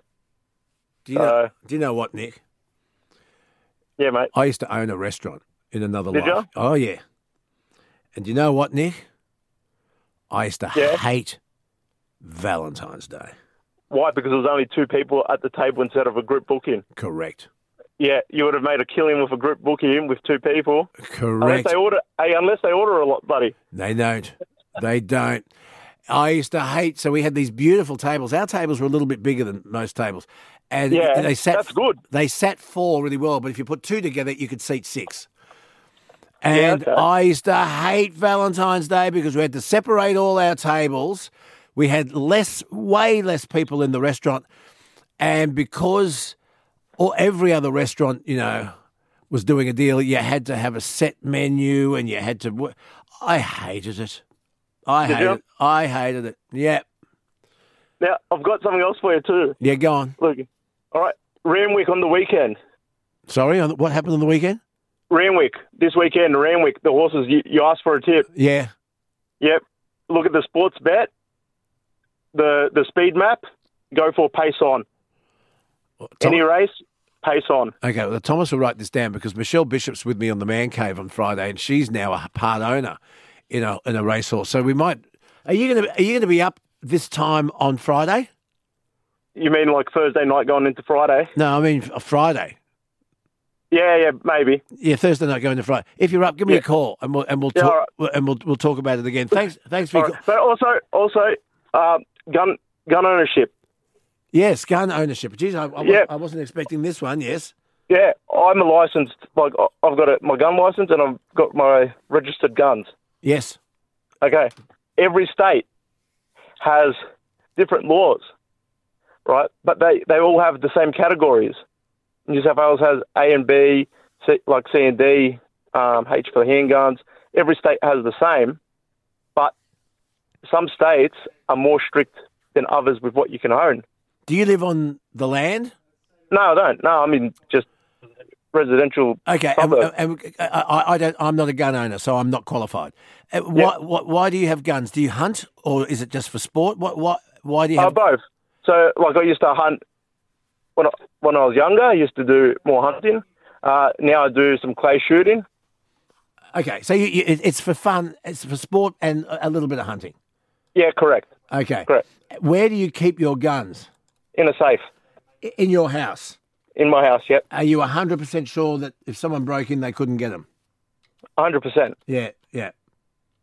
Right. That, that that's not the, the problem. Is Mm. all the states Mm. they don't talk to each other, right? So, like in Queensland, God love them, have have the most relaxed ones, and you can have a great like great selection of um, guns to own. Mm. And then after that, uh, shooting in Queensland, the WA police uh, and the politicians changed their laws over there, and they said, "Oh, from these these size calibers above are now banned." Oh, okay. So you had you had registered like owners doing the right thing, and then all of a sudden they changed the law and had to uh, do like a hand in and get get like a cashback from it. Right. Well, look, I don't really understand it. I'm not a gun owner and I'm not across it, and it's not a topic I was prepared for this morning. But okay, I, I hear what you're saying. Yeah. Okay. Nick, good to talk to you. Thank you so much. Good luck today on Valentine's Day. I hope it all goes well. You, have you got chocolates and flowers and that as well? Nah, just the flowers, buddy. Where, when you, your wife, what's her first name? Nancy. Huh? Nancy. Vanty. Nancy. Nancy. Oh, Nancy. That's an old fashioned Yeah. name. Yeah. Where, where did you meet her? Huh? Oh, uh, Panthers. A night out with the boys and she was there. No, I was on. I was unemployed at, at the time, and my cousin goes, "Do you want to go go, go to Panthers tonight?" And yeah, we rocked up. And, wh- and where was she? What was she doing? Oh, she, she was she was kind of seeing my cousin. She was dating your cousin? No, wa- they weren't dating. They just knew each other at the time. Yeah. That didn't work out. So did you cut your cousin's grass there that night at Panthers? No, I didn't cut his grass there that night, mate. It was like nine years later. Was it? Yeah. When was your first official date with the lovely Nancy? Oh, I don't know, like seven years ago. Yeah, where did you go? Well, I don't know, but before that, like we used to go to the nightclubs together. We were, fri we were friends for like nine years. Yeah, you didn't. You didn't go into the cubicle together. Please tell me. Nah, there was no, there was no cubicle. No, good. No, cu- no cubicle business. Hey, listen, Nick. Lovely to talk to you. Hope, hope it's a good day for you today. Thanks for your call. One triple three five three is the telephone number. I got an email here from Gary, who says, uh, "Morning, Luke. Just want to say Valentine's Day is a load of crap. It's all about the shops making money. I personally call it a waste of money day." as you don't need one day of the year to tell that someone special that you love them. You should be able to do it every day of the year. I bought my wife something called an eternity rose a couple of years ago. So when it comes to a box, the stem is nine carat gold. The actual rose is like blown crystal, which changes color under the lights and when you move it. It was about 300 bucks. So now on Valentine's Day, all she does is open the box and has a look and then puts it away for next year. It's the gift that keeps on giving. So I don't have to spend any money on Valentine's Day anymore. My wife loves it, and now Valentine's Day to us is just a normal day. We don't spend a cent on each other for because it's a waste of money day. We don't believe in the Valentine's Day crap. Have a great night. Love your show. Listen every night. Keep up the good work. Stay safe. From Gary, one triple three five three. A couple of people have just dropped out. Uh, their phones couldn't make it, or they ran out of time uh, waiting on. So if you've been trying to get through, there's plenty to talk about, and we've got call of the week coming up on Friday. If you'd like to be part of the program, you can call through right now and uh, Thomas will get to you. One triple three five three is the number. The night shift, Triple M. Man for man here on the night shift with Luke Bona. One triple three five three. In an hour from now, we've got the quickie, but we've also got for Pearl Jam fans some big news. And uh, Thomas and I will be breaking that for you in about fifty five minutes from now. It's embargoed, is it? Yeah, that's right. So it will be So here first on the night shift. like everything, we break all the news. We break all the news. So it's Pearl Jam news that we will break before anyone else. That's right. Okay. One triple three five three. Hey, if you're like me and you can't stand those pesky summer invaders, the flies and the Mozzies, then have I got something exciting for you. In fact, there's a news story about Ross River fever. There is a Ross River fever scare at the moment. Now, Ross River fever has been around for a long, long time. And if you get, I've I, I've known two people who contracted Ross River fever by being bitten by mosquitoes, and they carry it around for the rest of their lives. There was one bloke. He used to run um, a mowing service in Bathurst. My Bathurst listeners, well, you probably don't remember Eric's Mowing Centre, but he got Ross River fever. And he told me that he just forever felt lethargic and crook. And this virus spread by mosquitoes stayed in his system. Dreadful story. Just a dreadful story. Mosquitoes. And we've got a record amount of mosquitoes around Australia, especially down the east coast right now, because of the rain and pooling water. And that's what mosquitoes love. So, look, this bad boy Mozzie Zapper from Pestrol is called the Executioner Double XL. Pestrol, P E S T R O L. This is the biggest Mozzie Zapper in their range. It does flies as well, flies and Mozzies. This is a total game changer. This doesn't just repel flies and mozzies, it annihilates them and it does it fast.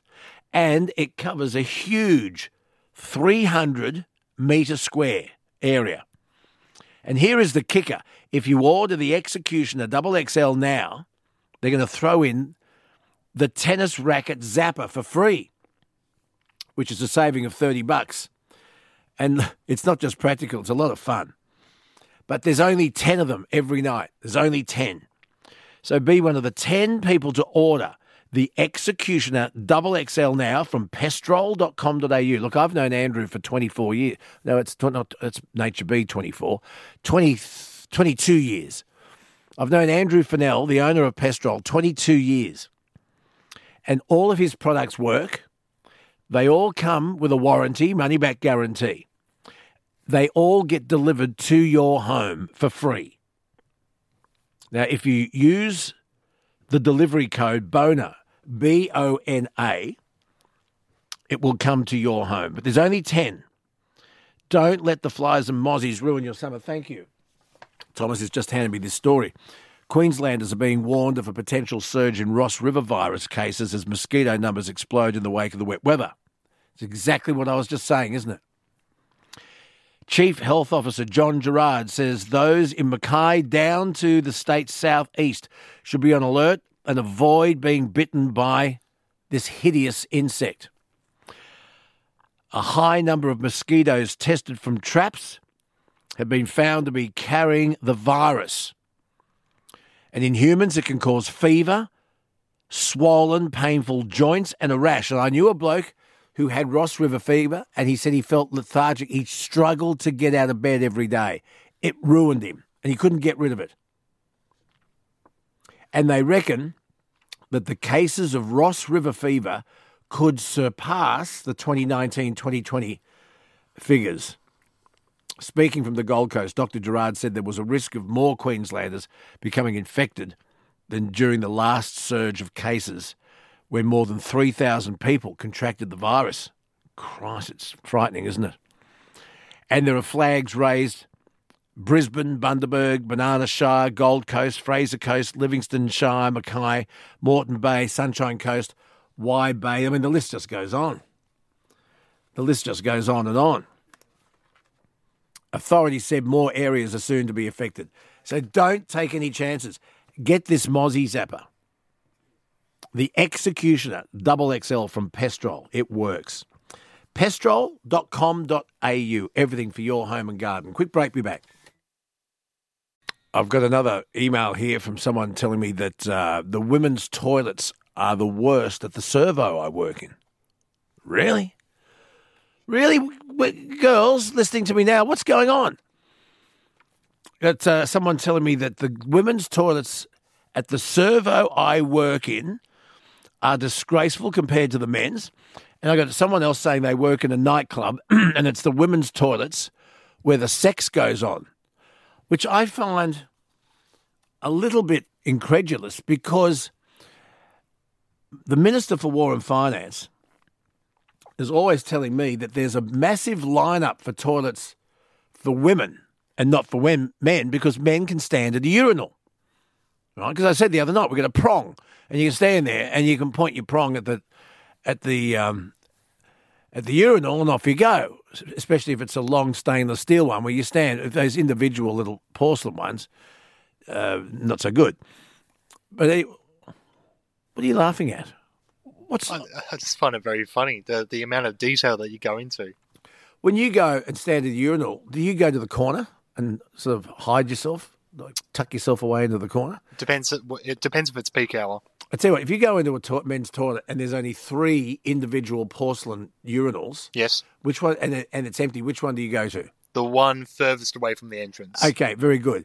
There's something wrong with you if you go to the one in the middle. Because if someone else walks in, they have to stand next to you. Yeah, and they can see everything going you on. don't want to see what's going on.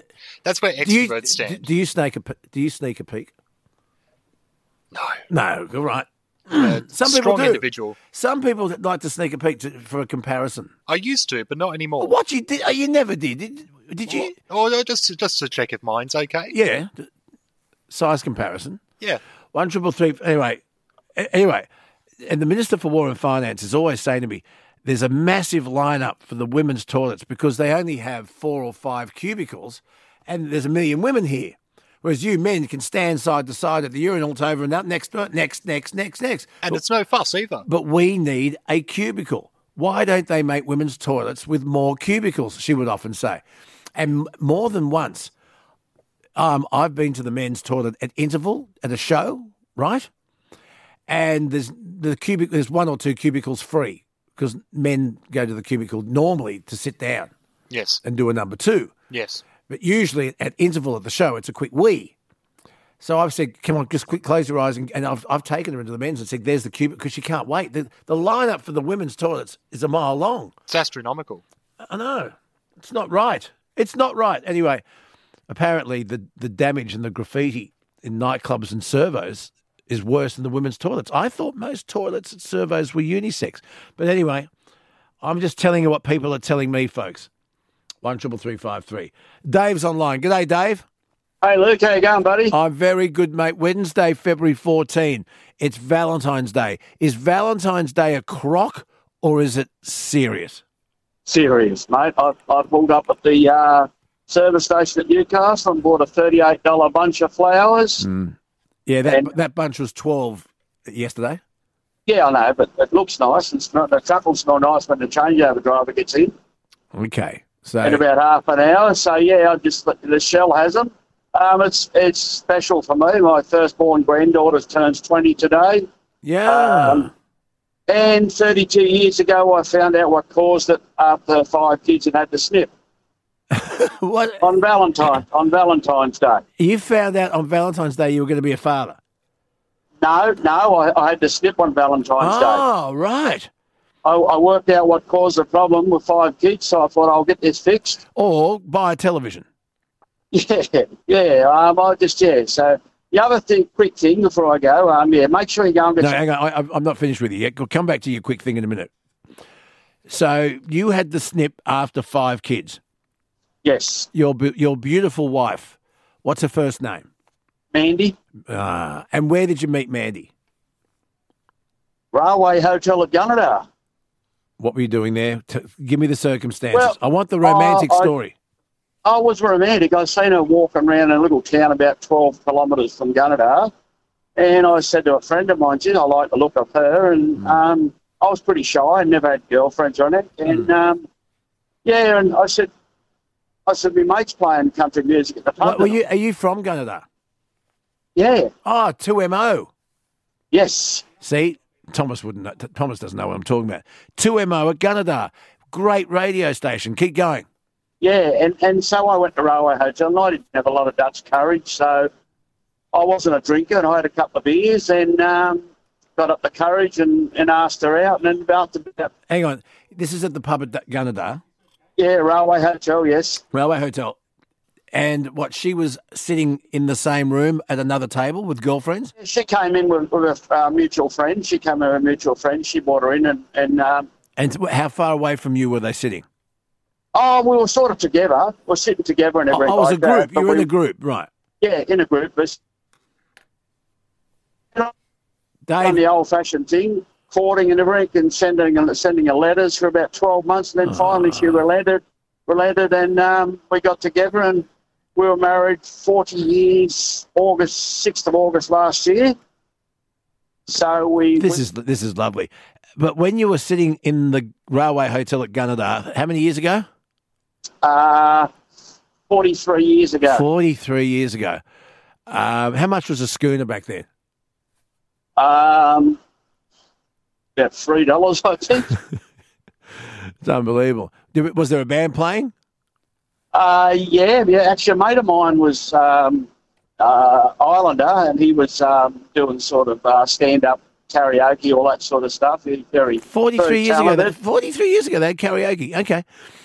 Yeah. Okay. Anyway, anyway, you remember that night for the rest of your life. I love that story. And how many kids? Five. But- And for our 40th wedding anniversary, we decided my daughter lives in Townsville. Yeah. We thought we'd, we'd drive, so we done like a, like a three-day stopover to get there and spend a week there and Yeah. a week in King. And I spotted this sign saying Yorkeys Knob. Yes. Your show. I drove into Yorkeys Knob. What a beautiful place. Well, that's where Granny Sue's from. Granny Sue's from Yorkeys Knob. It, it's it's a it's very much like Airlie Beach, but not as upmarket. Um, which surprised me. Yorkeys Knob, I thought it's an old hip country town, but um, no, it wasn't. It was very very nice, beautiful marina. Yeah. We, we might get uh, Granny Sue on the radio sometime this week. She usually rings me once a week, but um, I like her to ring on the Man Cave because my other mates on the Man Cave love her as well. She's a character, Granny Sue. Yeah, I, I listen to it every night in the truck. You know, between I drops out between um, Bulahdelah and uh, Taree. It drops out, but um, Well, then I pick it back up again. so- Dave, I think you're fantastic, and you've and uh, you just you've just bought the flowers. You put them back in the truck so your other driver will enjoy the fragrance. What time do you get home to your lovely Mandy? I'm about twenty minutes from home now. All right. Well, look, I, I love your story, mate. You say Valentine's Day is worthwhile. I, I, am still very skeptical, but can I just say this to you, Dave? And you know what I'm about. You know, you know what I'm saying. Yep. If Valentine's Day meant a real lot to the Minister for War and Finance, it would mean a lot to me too. But she doesn't give. Yeah, a, but- but she doesn't give a shit either. Tell you, here's here's a hint from someone been married forty one years this year. Yes. She's not going to tell you. Just surprise her with some flowers, and yeah, it's all about the art of surprise. But I buy her flowers every single Sunday. So do I. I buy my wife flowers every. So I duck down to Coles and get the paper So and I get her a bunch. Okay, so are you suggesting I get non-Sunday flowers, and Yes. get, and get her random Wednesday flowers? Yes. And see where that gets me, You never know. Dave. You, You, might. You might. You might need a sticky tonight, mate. Dave. Should wear me out. Dave. Yeah. Um, uh, you're in the draw for caller of the week, but can I send you something anyway? Oh yeah, well, much appreciate that. Yeah. All right, I'll put you back to Thomas. We'll get you a Triple M T-shirt, okay? Oh, that'd, that'd be great. Thanks, Luke. i Appreciate it. I've enjoyed your company, mate, and congratulations Thanks, on mate. being a granddad. Yeah, well, well man, a great granddad A great be. granddad. um, wow. the one that turns 20 today, she's um, only a, week or so off having a little baby girl. So Yeah, that is fantastic. That is just fantastic, Dave. Thank you. I've got six, 16 grandkids, so Wow. You only, yeah, yeah. you, only, the trouble with this, Dave, you only sound about 35 years uh, of age. I wish I was, but I'm 64 this year, so Uh, anyway, it's been lovely to meet you, Dave. Please call back again, okay? I'm, I'm the EH Holden, they call me, 64. Yeah, 64 EH, that's right. Good on you. Yeah. Good on you. Thanks, Luke. Stay there, Dave. Thomas is going to give you something. What a lovely bloke. One triple three five three. Forty-three years ago, eh? The Railway Hotel at Gunnedah. Yes, two MO Gunnedah. Um, back in the day, two MO Gunnedah was the station you had to go to. to. It was a stepping stone to a bigger market. It was a very, very good radio station. I don't know anymore, but it was two MO at Gunnedah. One triple three five three is the telephone number. Karen's online. Karen, what have you got? Hello. Hi, Karen. Um, you heard Dave. What a lovely man. Yeah, what a lovely man. However, However, I, however, however, I believe, like, I'm a female.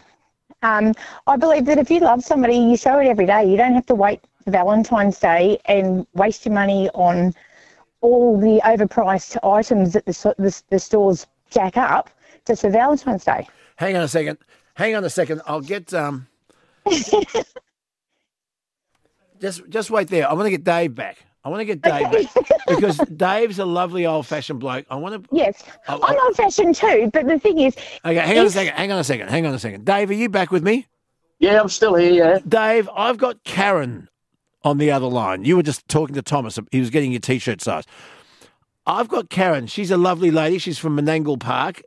She thinks. Well, hang on, Karen. Tell Dave what you just told me. I, I believe. First of all, say good day, Dave. Hi, Dave. Hey, how you Karen, going? how are ya? Good, How you thank you. Fellow truck driver here as well. Oh, yep, yep.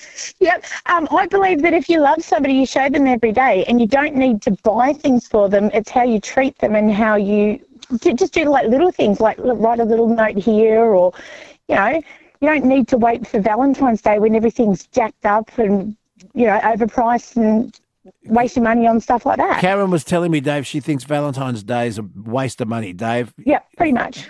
Yeah, but it's it's not it's it's a special day and it should be treated in a special way. It's just like I'm Yeah, but old fashioned. I'm not romantic. I'm not romantic, but you know, um, yeah, I think you Yeah. are, Dave. Dave, Yeah, I think he is nah, too. Dave, don't say you're not romantic. I think you are.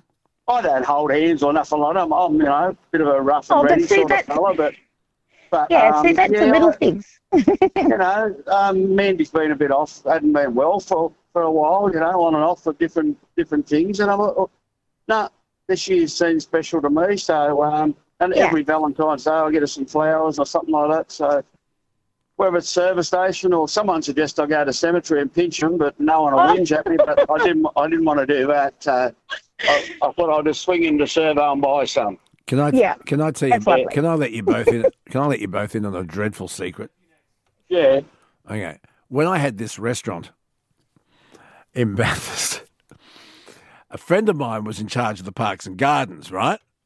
Yep. And it was his job to send his workers out, and they would pick up the flowers that had been there too long. Now I don't know what the rule was. He he, he used to. It was the artificial flowers, the expensive silk roses, right? Yes. Yeah. Yes. And they used to have to go and clean up the. And the ones that were in good condition, he used to bring around. We used to put them on the, and we used to put them in vases on our tables. Oh my I'll, god. Is that I'll let you. I'll let you in so it'll secret. Is that a bad thing? I got to get it off my chest. Get going. Yeah, I'll give you. Mandy had thyroid cancer about 14 years ago, and we had to go to Royal, Royal Prince of Wales have a thyroid removed. Yeah. I was with my daughter and that. We were driving from the motel where we were staying. And I seen this pile of rubbish, and out the front was this beautiful balloon. Had get well soon. I thought that'll do. See, it's the thought that counts. She doesn't I know grabbed- about it, so I, it's I the thought grabbed that that counts. balloon from that pile of rubbish and took it to her um, hospital, and she loved it. Oh no! At least it wasn't under a telegraph pole. well, yeah, yeah. All right, I'll get going. I've got to ring the other driver up now. So, See you, Dave. Good luck. I don't. You don't need good luck. You. You. you I, I, I, I love your story, Dave, and give our love to Mandy. Okay, bye, and bye, Karen. Bye, Luke. Bye. And safe travels, Dave. Karen. Thanks for your call. You're welcome. Thank you. Lovely to talk to you. Bye bye. See, we bring people together here on the night shift on Triple M. You know, if it's green and it grows, you've heard this. You know, you'll love Swift Grow. We have uh, a a hole in uh, in the fence that uh, divides our property to the park opposite. We've got a hibiscus, and there's a little gap in the hibiscus, and it's really annoying um, that people can look through. And so, um, while Nikki's trying to train this hibiscus to cover the hole, she got a thing called a tiger grass plant. Look it up. It looks like a bamboo. It has grown a foot in a week because she's she's uh, when she planted it in the garden, she put Swift Grow all over it, and she put Swift Grow all over it about two days later, and then again another day later, and it's grown a foot. And we were really worried that it wouldn't work because we were concerned it doesn't get enough light because it's shaded by bougainvillea over the top and this hibiscus either side. It's grown a foot and it's done its job. It's covered the hole and we put it down to Swift Grow. It's the amazing organic barramundi fertilizer. Everyone's raving about it. It's it, uh, they sell it overseas in God, how many countries? The United States, throughout Europe, the United Arab Emirates. It's everywhere. It is 100% organic. It's barramundi fertilizer. And here is the best deal. 5 litre bottle for just 120 bucks, free delivery anywhere in Australia. If it's green and it grows, you will love Swift Grow. Good morning to you, Joe. I know you're overseas, and the other day you sent me a lovely message. Um, And uh, so you're obviously listening live somewhere. Where are you? I hope the trip's going well, brother. Joe, who uh, we met on this program four and a bit years ago, and he rang up for the quickie. And now, Nicky and I, we feel part of his family. He's got two beautiful daughters, Izzy and Montana, and Emily, his wife. And Montana does all the orders. So when you go online, she'll look after you. If it's green and it grows, you will love Swift SwiftGrow. Swiftgrow.com.au. Hey, g'day, Tim. Yeah, g'day, Luke. How you doing, buddy? Mate, I'm okay. I got the I got a new quickie coming up in 23 minutes. Oh, happy days, mate. No, no, no, no, no, no. I think it's going to be the quickest quickie ever. I think it's going to go off within five minutes. So you you think someone's going to be out there and then it's going to go pop, mate? They're on it. It will go pop. Yeah, it, Thomas usually is a fairly hard task master when it comes to the quickie, but I think today he's let his guard down, and I think this is the easiest one. But anyway, we'll find out. Are you a Pearl Jam fan? Oh, I am, mate. Yeah. Okay, we got Pearl Jam. We have a worldwide Pearl Jam announcement to make in 22 minutes as well. I'm, I've got to wait till three o'clock apparently. Oh, nice, mate. Well, that's all right. Three in the morning. Beautiful. Now, Timmy boy, tell me your story. What's up? Okay, it's Jim first of all, Luke, and um, I'm, I'm, I'm I live in Adelaide, mate, and uh, Yeah. you know you, you, you come over the radio. I think it was yesterday or whenever whenever they brought out about the ham and ham and uh, The to- and cheese over in Perth, over in Western Australia. That's right. They've banned it. They've banned the, the ham and cheese toasted sandwich in tuck shops in WA. They reckon that it's no good. You've got a source of protein in the ham. Hmm. It doesn't matter its process or what it is, mate. And, and anyway, we don't worry about Western Australia. We worry about South Australia here, mate. And Oh, the now you've got your own- the fairy bread, mate. The fairy bread in South Australia. You, it, it, there is a ban. The, the nanny education officials, the Oh, South, couldn't believe it. the South Australian Education Department, has said that sprinkles should not be provided or supplied at any of the state's public schools under their right bite healthy food and drinks guidelines. That is just absolute Now they've said- ridiculous, mate. now they're saying, look, these are just guidelines. It's not a ban. It's not a steadfast rule. These are our guidelines. Now, look, there are, there's so much stuff that our kids can eat that's bad, but a treat every now and then is okay, isn't it? So, and, and that's what fairy bread is, mate. It's, It's a for the treat. little kids, mate, to have a look at it and think that they're fairies, mate. Follow the unicorns, mate, and try and live the dream while they still can when they're young, mate. What the government wants to do is they want to take that away from the kids and just get them all in the line and say, you need to do this, you need to do this, and this is what we're telling you we're going to do, and this is how it's going to work. Mm. It's just wrong, mate. Um, the, the, the, the man on our government over here is just just out of control. Well, it's not just They- you, mate. It's not just you, Tim. Let me just tell you this. Um, we have in New South Wales and Queensland and Victoria, we have parents who pack their kids' lunchboxes and it's still, and, and with all the care in the world, and the lunchboxes still come home with a note from somebody at the school saying, please refrain. I'll give you an example. We noticed that you provided chocolate cake for your son. Please refrain from packing chocolate cake. It's um, it's not nutritious, and it could have nuts in it. Yeah, see, I, I I get the whole allergy thing, and, and, and, and there's people out there that can't have different. But at the end of the day, it's a treat for, let's say, my son or my daughter if I put something in their lunchbox, mate, Mm-hmm. to say, hey, have a great day at school. Mm-hmm. Go and enjoy yourself. So for someone to turn around and put a note in, in the lunchbox and send it home, oh, look, I'd, uh, I think I'd see red, Luke. The, the, the day is coming where we'll have a school principal or an, or someone within the education department that will be vegan or an animal an animal rights activist, and they'll ban any meat. You watch. I'm surprised they haven't already banned white bread.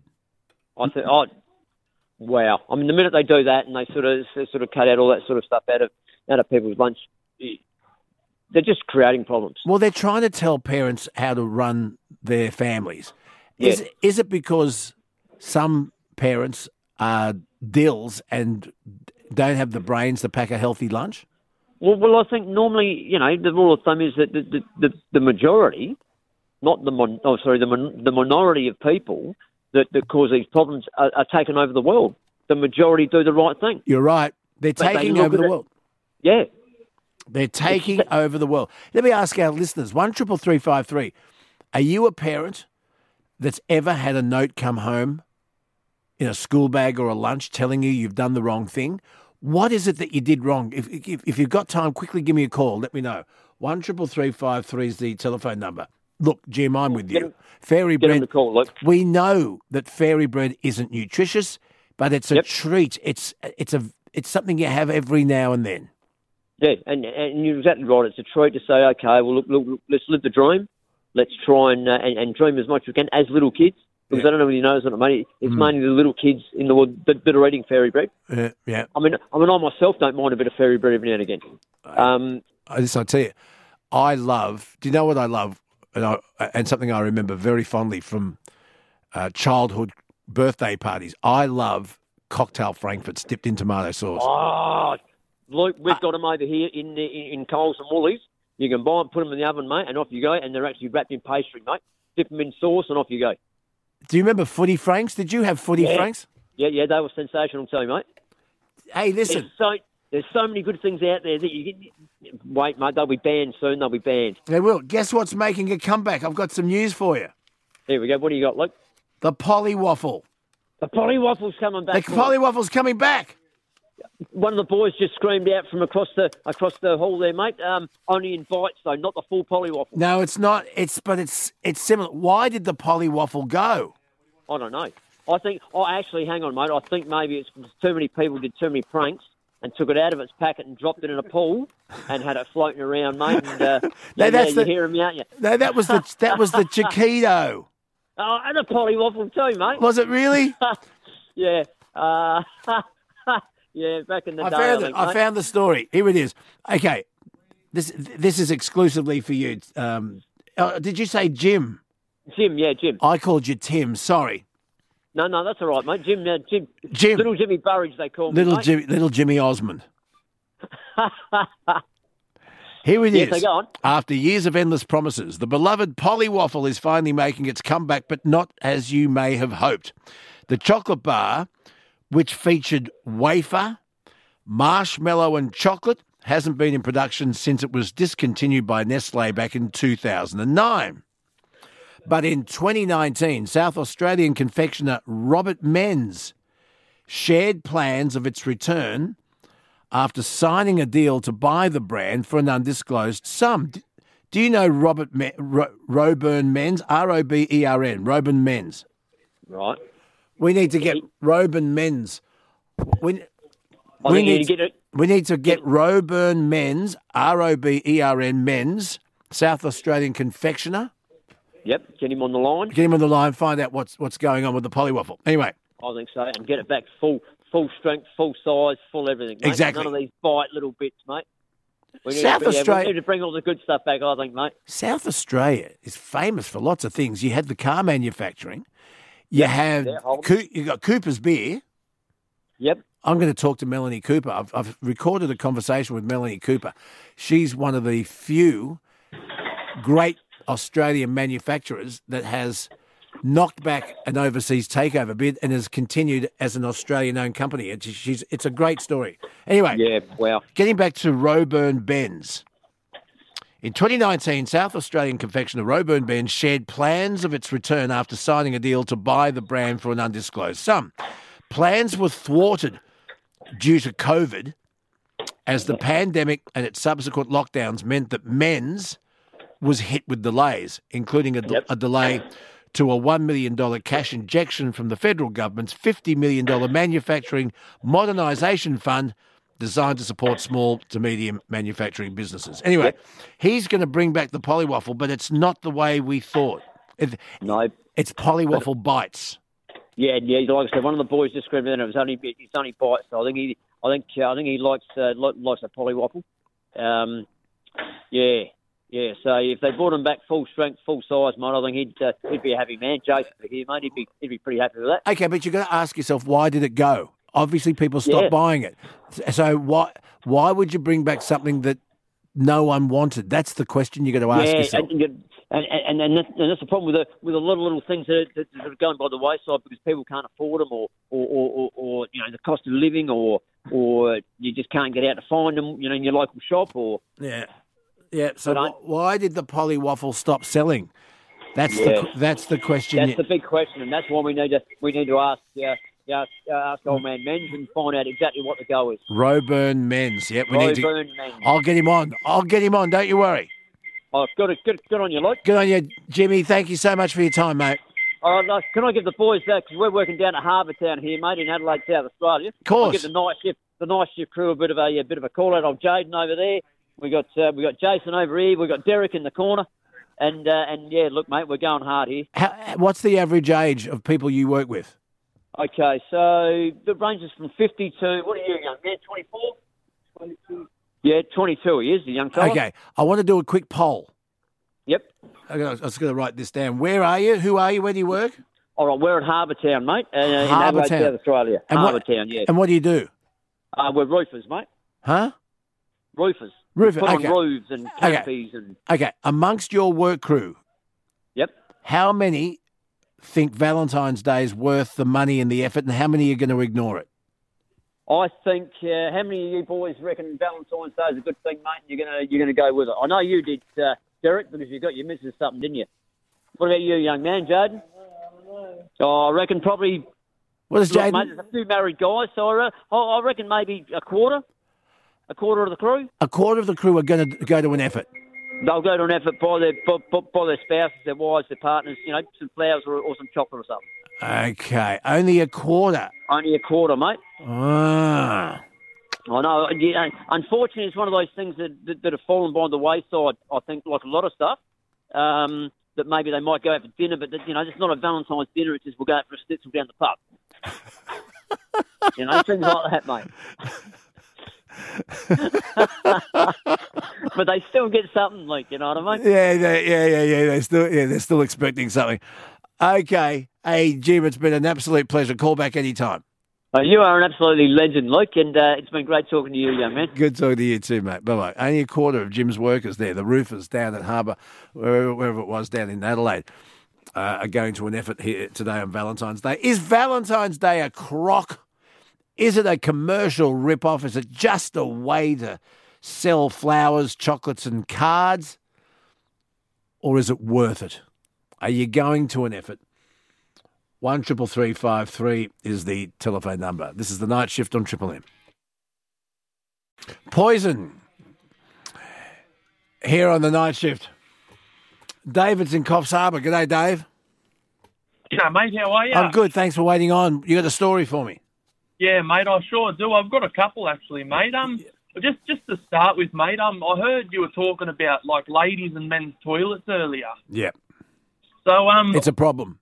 It's a national problem, according to my missus, that uh, whenever she's somewhere that's busy, especially interval at a, at a show, she says the women cannot get in, and you miss the, you miss the beginning of the second half of the show because the lineup for the women's toilet is ridiculous because there's only a few cubicles. Yep. yeah, that's that's that's correct, mate. They do need to put more cubicles, but one thing I find a lot of the time is too a lot of the ladies do some disturbing things in there and leave some disturbing stuff, which a lot of the ladies then don't go into the toilet after. Uh, now, what's your insight into women's toilets? Uh, what do you do for a living? I, I, work at I'm a fuel station attendant at the moment. and I've got- Okay, okay. You're you're someone I want to talk to. I had a call, or was it an email from a service station operator who told me that the women's toilets at his servo are much worse than the men's. The, the women do terrible things in there. That, is that true? Yeah, mate, of course it is. Look, the easiest way to describe it is like men, they're disgusting and all, but like the worst a man normally does is maybe, you know, like pees on the floor. But Yeah. with women's toilets, they do a lot worse. Like you, you'll find that like ladies, you know, self stationary things just lying all over the ground, and you'll see they've they've gone and peed everywhere, and they've left, yeah, pads and tampons and things all But around. But you have a disposal unit for for the the sanitary products, don't you? Yeah, we sure do, mate. But They- are you saying that they don't use the disposal? They put them on the floor? Yeah, mate. Ninety percent of them put it in, but then there's that, that that that few one or two people that come in and just throw it on the ground, and it's it's absolutely disgusting, mate. Especially when you know you got to go in and pick it up. It's just something you don't want to do, but you have to. Is it a cultural thing? Oh, mate, look, I'm not. Why do why are women pissing all over the floor? Is is it uh, some cultures? Because you've act, I've actually seen signs in toilets explain with with signs explaining that in Australia we sit on the seat and not squat on it with our feet on the seat. So is it is it a cultural thing? Oh, mate, I, I honestly, I'm not 100% sure, but I believe so. Like, I think, I think it's a lot of people just find and think that them toilets don't get cleaned as regularly as they really do. Some service stations I've worked in, they might only clean it maybe once or twice a day, but a few of them I've worked at at the same time clean them, you know, like every hour, every half an hour. Stay there, David. Uh, Sam, good morning. Hey, mate, how are you? I'm good. David from Coffs Harbour is on the other line. He works at a service station. He's saying that women's toilets are left in a worse condition than the men's toilets. You're a nightclub manager, Sam. Is that correct? Uh, yeah, that's correct. Yeah. Okay. What's your story? Uh, yeah. So I used um back before I was managing, I used to be one of the like floor staff that go and do like the glass collecting and all that sort of jazz. And uh, yeah, the girls' toilets were always by far um, in a worse state than the men's at the end of like throughout the night and end of the night. What's Uh, going like, on? In the blokes' toilets, like you might have broken glass, maybe blokes pissed on the floor, bit of vomit. That's that that's the worst you'd ever get you get in the blokes' toilets. Then you go to the women's toilets and the like mirrors might be smashed up. There might be like uh, yeah tampons used or new on the floor, like um toilet paper everywhere. Why? Uh, the toilet seats ripped off. Ladies of Australia, phone through and tell us what's going on. Why am I hearing that the women's toilets in pubs, clubs, and servos are in worse condition than the males? I really thought it'd be the other way around because um, I've raised girls and I've raised a son. And my son, when he was he was a filthy little pig. Um, why are the are the toilets worse for in the women's? I have no idea. D- uh, David, say hello to Sam. Hey, Sam, how are you, mate? Yeah, good mate. Yourself? Yeah, good. Thank you. So, so you both agree? Yeah, absolutely. Certainly, yes. What do you put it down to? Anyone? Oh, uh, well, with nightclubs, um, that, it might be just because, like, yeah, when we do catch people having sex, like, instead of taking it home, it is normally in the girls' toilets. But, um, like, um, if you catch people in the same cubicle in the men's toilets, it's normally because they're indulging in substances that um, aren't sold over the bar. But, um, Huh. Yeah, I, I couldn't explain it, mate. Yeah. It's very, very strange. One triple three five three is the telephone number. I don't understand it. I'll tell you a story. David and Sam. Yep. Yeah. Thomas. When Nikki and I went down to Launceston last, this is last year. When when when did we go down? June. Was that when I was off? Anyway, we're staying at this great pub in Launceston and uh, I've forgotten the name of it. Had a big beer garden, had live music out there. We, we stayed in the pub. The rooms were great. Anyway, Nikki goes to the toilet, which was just off the beer garden, and she comes back, and she got involved in a conversation with two other girls that were at the next table in the beer garden. Do you know what they found? They found a pregnancy test kit pre- uh-huh. like the plastic stick. It was on the floor of the toilet, so it wasn't even put in the bin. Oh. And and wait wait wait oh. wait wait wait. This is a true story, and the result on it was positive. Oh. Oh. Who goes to a toilet in Launceston to do their pregnancy test, and what? And it was lying on the floor. So we we were trying to work out was it good news or bad news? Was it thrown on the floor in um, frustration, or was it thrown up in the air in celebration? but it was a it was a plastic pregnancy test that someone had put it, just peed on, and it was it was on the floor of the women's one of the women's cubicles, and it was positive. Gentlemen, I'm after some comments. Oh mate, oh that's that was the worst I've heard. Like um, True, we true story. we've uh, gone in the women's toilets to um find um X-rated um items that have- have been left behind, but um yeah, um that's pretty that's pretty um crazy pregnancy test.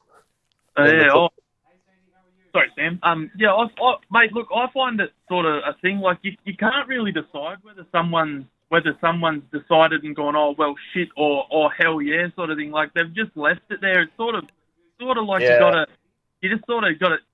It's a thing in your head. You got to go yes or no. Like you can't really, you can't really read someone's mind. Sadly, it'd be good if you could, but yeah. I'm not telling a lie.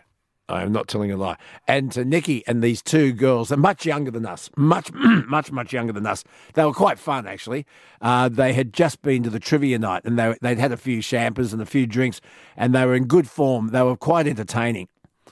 And that's what everyone was talking about the pregnancy test that they found in the women's cubicle. And it was positive. Dave and Sam, lovely to talk to you. I can't believe we're talking about this, but anyway, there you are.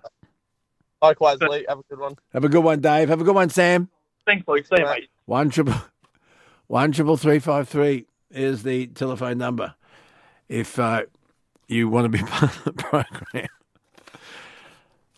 And the and the pregnancy te- um, Thomas, I'm not telling a word of lie. Ask Nikki next time you see Nikki. Do you reckon they were in a hurry?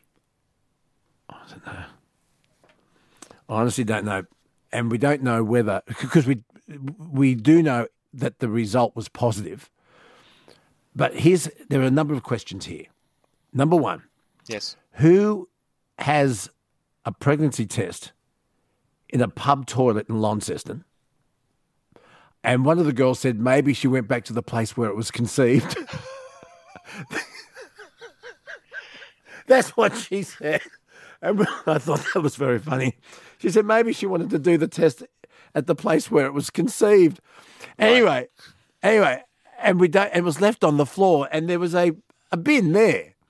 So was it thrown up in the air in celebration or thrown to the ground in desperation?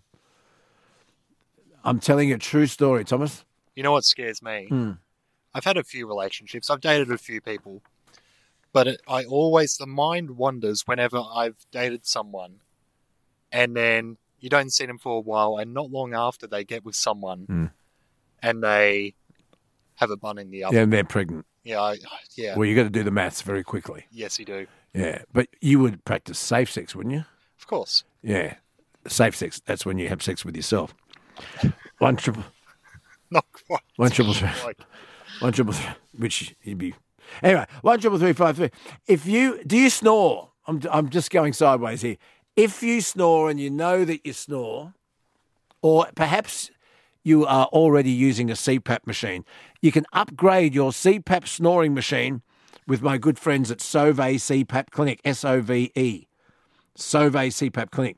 This month, they're offering a $100 EFTPOS gift card when you purchase the latest ResMed AirSense 11 Auto Set and mask package. It's 24% smaller, 10% lighter than its predecessor. The AirSense 10 is packed with a lot of new tech. And this offer is available only at Sove CPAP Clinic. It ends February 29. Stop snoring with Sove.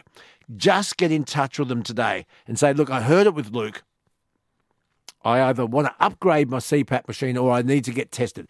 If you need to be tested, they can organise it for you and they can organise bulk billing. CPAP is used for obstructive sleep apnea treatment. Always follow the directions for use when considering whether CPAP is right for you. Speak to your doctor. We have a huge Pearl Jam announcement to make in just a second, and also coming right up, the quickie. Okay, we've got a little bit to do here, Thomas. Okay, we'll do the quickie first. yeah, that sounds good. Shall we do the quickie first? Yeah, knock it over. Get it out of the way. And then we'll do our Pearl Jam announcement. Sounds good to me. All right. Now, the quickie, uh, this is one of Thomas's easiest ones, I think. But uh, more importantly, what do you think? If you can tell me the name of this song and the artist, you've won a Triple M t shirt. Here is today's quickie. It sounds like this. Mm. No clue today. You'll get a clue tomorrow if it doesn't go off, but I reckon it'll go off before the sun gets up. Before the kookaburras start laughing. in his old gum tree. What song is that? Who's the artist? One triple three five three is the telephone number. Now, Thomas, we've got Pearl Jam news. We do. Uh, what you're about to hear has been embargoed up until 3 a.m. this Right morning. Right now?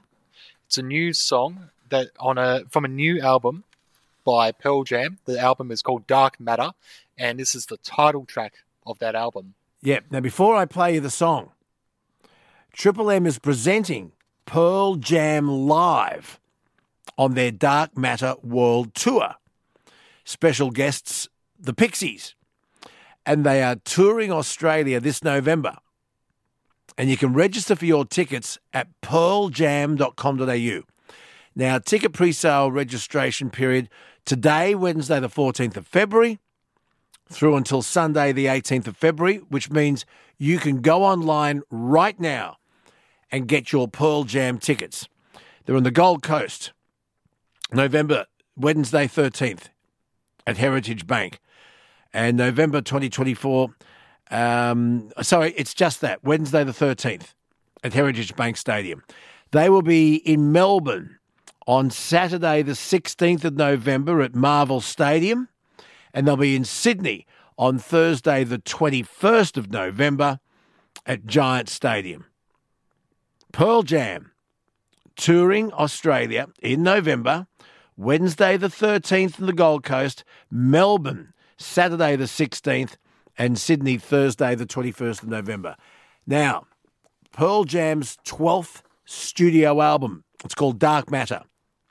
And here it is, released now. The album's title track is available now on pearljam.com, but I'm about to play it for you. And in 2023, the band retreated to Shangri La Studios in Malibu, where they simply plugged in and played under the watch of producer Andrew Watt. So here it is a brand new album and a brand new title track. And the announcement of Pearl Jam, thanks to Triple M, touring in November. Gold Coast, Wednesday the 13th. Melbourne, Saturday the 16th. And Sydney, Thursday the 21st of November. Register your tickets at pearljam.com. You can do it now. The gates are open. And here, folks, for the first time ever, is the brand new Pearl Jam song. It's the title track from their new album, Dark Matter. And you're hearing it first. Where? There it is. You heard it first here on the night shift on Triple M Dark Matter, the title track from Pearl Jam's new album. And we've just announced that Pearl Jam are touring in November thanks to Triple M. Triple M presenting Pearl Jam live on their Dark Matter World Tour. Special guests, the Pixies. Those dates again Gold Coast, Wednesday, 13th of November, Heritage Bank Stadium. At Marvel Stadium in Melbourne, Saturday, the 16th of November. And at Giant Stadium in Sydney, Thursday, the 21st of November. This year, Pearl Jam, thanks to Triple M, and you just heard their brand new song, Dark Matter. I like it. I like it, Thomas. One triple three five three. The quickie sounds like this. I need the name of the song. I need the name of the artist. One triple three five three. Have a crack. Sam, hello. Good morning, Luke. How you going, mate? I'm very good, Sam. Where are you? Uh, I'm in Dandenong South at the moment, southeast suburbs of Melbourne. And what do you do? How come you're up? I run my own cleaning business, so I started at about one o'clock this morning. Have we spoken before? Yeah, we have. Yeah, yeah, yeah, yeah. Now tell me this. Um, did you get? Uh, were you blacked out with power last night? Funnily enough, before I got on to Valentine's Day, I just wanted to say people need to be really careful on the roads. We didn't lose power, but there's so many chunks of suburbs on my in my travels in the southeast that are just black. Yeah. Police directing traffic, trees down, SES desperately trying to get roads clear. It's just bedlam with that wind we had come through yesterday. It was nuts. So be very, very careful. It's eerie when that happens, isn't it? When you when you're used to streetlights, when these things happen, it's Yeah. it looks It is. it looks really, really eerie, doesn't it? Yeah, I went in my first job. I went in and they were completely without power. So I've gone in and there's probably fifty or sixty trucks, not a single light in any of the car parks. All the toilets off, the factory off. All I had to do was clean toilets and go. But it's really creepy when a place that should be lit up like Christmas has not a single light on. For those who are just waking up, maybe you're in darkness if you're one of our many Triple M Melbourne and Victoria listeners. Uh, Victoria's largest coal fired power generator. It suffered a major outage yesterday. It sent the state's electricity system into chaos. Hundreds of thousands of people have been left without electricity. I've heard from plenty this morning. All four units at the Loy Yang A power station in southeastern Victoria went offline yesterday afternoon, according to the Australian Energy Market Operator. They reported shortly after one yesterday a significant power system event before revealing it was investigating the cause of the outage in a statement that came through at 3:30 yesterday. But they reckon more than half a million homes lost their power. It's unbelievable, isn't it? Unbelievable. I had callers early this morning from people with their generators going. Those people lucky enough to have a generator. The rest, I just feel so bad about all the food that goes off, you know? Mm, there's a lot of waste, that's for sure. Anyway, AEMO, AEMO, otherwise known as the Australian Energy Market Operator, they're looking into it. But I've got a funny feeling that this sort of thing's going to happen more as we continue to let coal-fired power stations run down. We don't service them, and we're shutting them down. And uh, oh yeah, it's all about renewables, but they're not ready yet. But uh, we can't afford to neglect the coal-fired power stations that are are up and running because that's what most people survive on. Anyway, Sam, what did you want to say? Yes. I actually rang up about what I like to call Hallmark Day rather than Valentine's Day. It is Hallmark does. Well, hang on. It used to be. But I don't think, because of the internet now, I don't know if many people still go into a post office or a, a news agents and buy cards, do they? Oh, look, I bleed at paying six or seven dollars for a card. So I will go to the two dollar shops and find funny little cards for the family and friends there. But otherwise, I'll just get cards, Christmas, birthday, stuff like that, special occasions. I just tend to get cards in bulk from the from the shops that have those little two dollar packs for ten. But when it comes to Valentine's Day, seven bucks for a card. Mm-hmm. The chocolates are bumped up. If you're lucky, you can get them on special at Coles or Woolies. Don't start me on the flowers. My other half will get flowers for me randomly throughout the year. Yeah. And I said to him straight up, don't bother with flowers around Valentine's Day. They mark them up to the absolute max. Mm-hmm. They don't last. My view on Valentine's Day, people want to celebrate it, that's great. But I would much rather put the hundred bucks or 150 that we would spend on a night out at a restaurant shouting at each other and being shunted out the door for the next people to come in. Yeah. I'd much rather just do a meal at home. Last year we did, I did rather because my other half enjoyed it but didn't cook it. I surprised him with a surf and turf platter at home. Yeah. This year we've got some lobster, some scallops, and he, he Oh. asked for some mussels in white wine sauce. So that's what we're doing tonight, and I've got a cheesecake that I made on the weekend. Everything you're I having is me. Sam, can I marry you? To rock up if you want.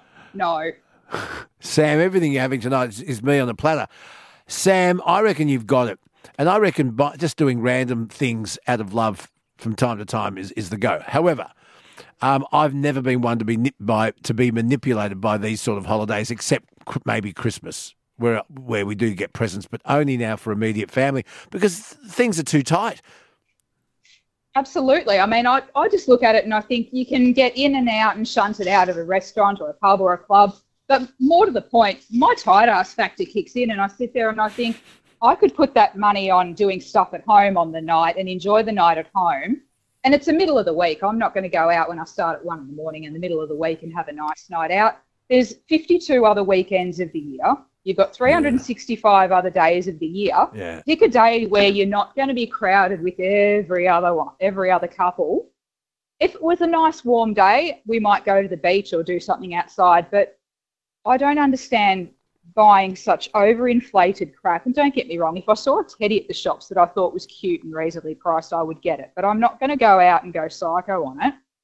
And I'd be very disappointed if I came home to find crazy amounts of flowers and balloons and all that sort of crap. That's you know, show it in other ways. Put your money towards something else.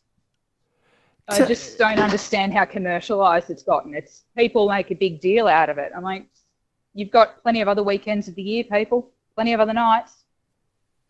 Sam, Spread the love out. Thomas is Support asking. the restaurants every other day of the year. I tell, I tell you what, Thomas is asking. Do you put emphasis on wedding anniversaries? Um, look, I, I was previously married for eight years and I tried. And the person I was with, he didn't really put much effort into birthdays, Christmases. There was always a fight or an argument around it. So, not really. I didn't then. But for this relationship, I do. But this relationship is a lot healthier than the last one. I would hope so. Absolutely. I would hope so, Sam. Well, Sam, you could be caller of the week. You could well be caller of the week. Valentine's Day. Is it a hoax, folks? Are you going to expense? Are we being pressured? Is it something that we, you know, to each their own, to each their own. One triple three five three. Sam is saying save the money instead. I tell you what, Sam, I hate being shuffled into a restaurant at a certain time and being told that I have to leave at a certain time. I don't go to restaurants that do that. Uh, It's it's when they have the sitting times, and if you Oh, yeah. you got to be in by six, but you have to be out by seven thirty. I hate that. Yeah, yeah. I, I don't. If you want, if you want to spend all night in the restaurant ordering coffees and drinks and things like that, then that's fine. You should be allowed to. I get how busy they get at at restaurants on Valentine's Day, and it, nothing annoys me more than trying to talk with the person that I love, but having to shout over everyone else in the restaurant. Just Well, the rest- it and be done with it. Well, the restaurant I owned, we, we changed premises a couple of times. The first time when I bought into this restaurant, it was a standalone in a beautiful old Victorian terrace house, and there was a bottle shop right next door. We were unlicensed. It was BYO, but the bottle shop, Bath Cellars, was right next door. And then we moved because the owner wanted the building back, and we moved within a hotel. So once again, we were unlicensed, but the pub got the grog sales, the wine and grog sales.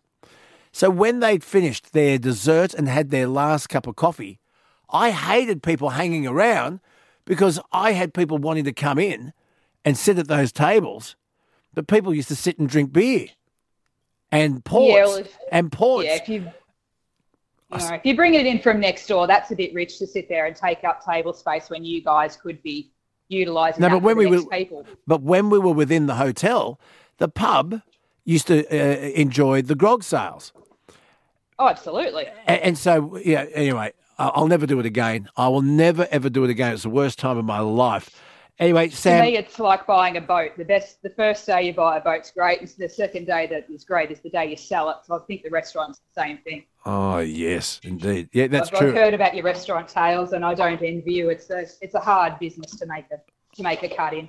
Oh yeah, and and the and the other thing is, folks, if you're thinking about buying a restaurant, do not ever ever do it unless you're the chef.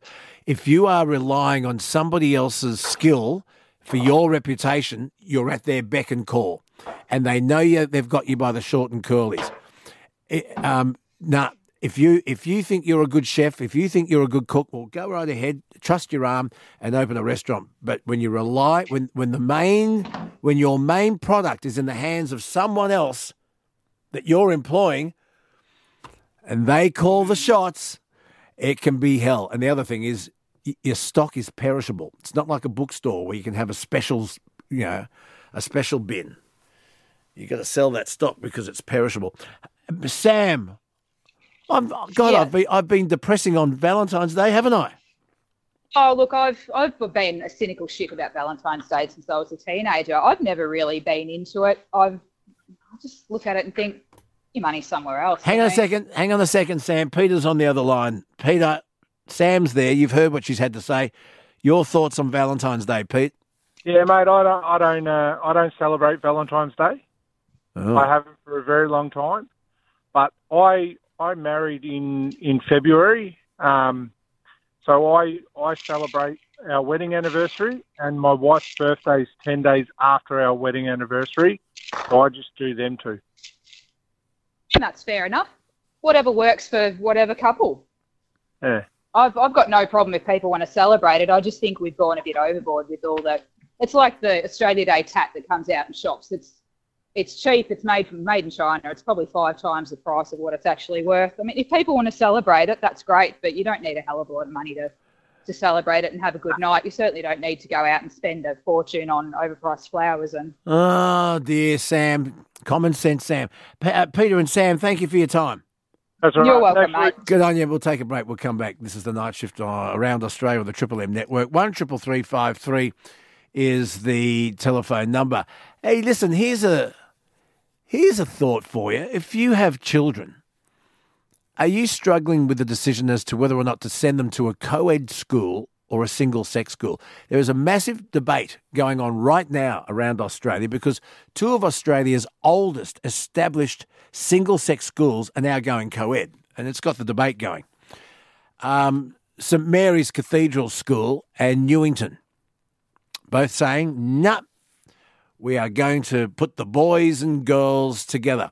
And more and more single sex schools are doing the same thing. And I suspect it's because of money why run two schools when you can run one? And the other, uh, maybe one other thing is that a lot of people believe that the real world in which we live is co ed. And when you segregate people, especially all the way from infant school through to the end of high school, you haven't got a balanced view on your, your peers and your colleagues. Should you be mixing with the members of the opposite sex? from a much earlier age. Anyway, Dr. Michael Carr Gregg is Australia's foremost child psychologist. He's got some strong thoughts on this, and he'll join us shortly here on the night shift. Yeah, not bad for a flip side, was it? Not bad for a B side. It was the B side to Forever Now, and I reckon I reckon it's a bigger hit than than the A side. Uh, Cold Chisel, uh, some classic Cold Chisel here on the night shift with Luke Bona. One triple three five three is the telephone number. Uh, plenty of people wanting to have their say. Hey, listen, uh, David Littleproud, leader of the Nationals, joining me next hour. What really happened with Barnaby Joyce and what's his future with the National Party? We'll have a, a look at that. Is he okay? Does he, does he have a problem? Uh, also, the deadly red fire ants that are marching around Australia. They got here somehow from South America, and these little bastards are deadly, absolutely deadly. And they could completely ruin our ecoculture. David Littleproud talks about our battle against this latest invader to Australia. I mean, we've had the cane toad. Well, we've had everything. We've the cane toad, the rabbits, the foxes, you name it and we're usually pretty good. I mean, we've we've tried our best to keep foot and mouth out, and we've gone to extraordinary lengths to keep foot and mouth out uh, after it was discovered in Indonesia in Bali. But these horrid ants are taking over vast tracts of land in Queensland, and they're marching towards New South Wales. What are we going to do about them? We'll find out about that in a sec. Around Australia on the Triple M network. This is The Night Shift with Luke Bona.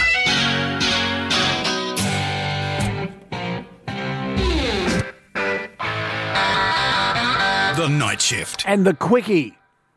The quickie. Um, look, it sounds like this. Listen, listen up, lean forward, eyes to the front. It sounds like this. Now, Thomas is going to say it could be anything. It could be anything. Thank you, Thomas. But I reckon it's a giveaway. But that's just me. Come on, Barrett's. Mr. Smarty Pants, what do you make of this? No clue today. This is the first day of a brand new quickie. Everybody listening knows this. I reckon word perfect. I reckon everyone knows it word for word. I reckon you're right. Yep. Sounds like this. That's the latest quickie, 133353. From two. You got a boner all night. Luke Bona, the night shift. Around Australia on the Triple M network. Hey, if it's green and it grows, you will love Swift Grow. Wait till you see what it will do to your garden and your indoor plants and your pot plants. It puts a natural bacteria into the soil, a bacteria that we have spent 75, 80 years washing away. with the wrong fertilizers. This is nature, and it works. It's the amazing all organic barramundi fertilizer, and everyone's raving about it all around the world. So, this is the best deal yet. It's a five litre bottle of Swift Grow, 120 bucks, and it goes a long, long way. You only put a little capful in 10 litres of water. So it goes uh, such a long way. And um, they're including free delivery Australia wide. But don't trust me. I mean, people ring me and tell me about it, like Brendan did. The way I explain it to anyone is because obviously it's not a fertilizer as such. It's like steroids for plants. But a few things that happen which I, I still can't get my head around, and one of them is I've got roses, and not only does it make healthy roses, they smell nice, but the way that it's helped combat um, black spot. Yeah. And then apart from that, whether it be the grass, I've grown tomatoes, I've grown corn, I've got fruit trees. Hmm. It just goes on and on. Good on you, Brendan. He just rang up. he just rang up one day and said, I've got to tell you about this Swift Grow. I can't believe it. You won't believe it either. So just go online. Montana will look after you. Leave your details. Go online. Swiftgrow.com.au. I'm particularly proud of it because we discovered it here on the night shift. And you've got Joe, the, the, uh, the microbiologist, the scientist that developed Swift Grow. He's overseas right now. I can't tell you much more. But he's overseas visiting countries who have approached him and said, We want Swift Grow on our crops. And so that's what he's doing right now.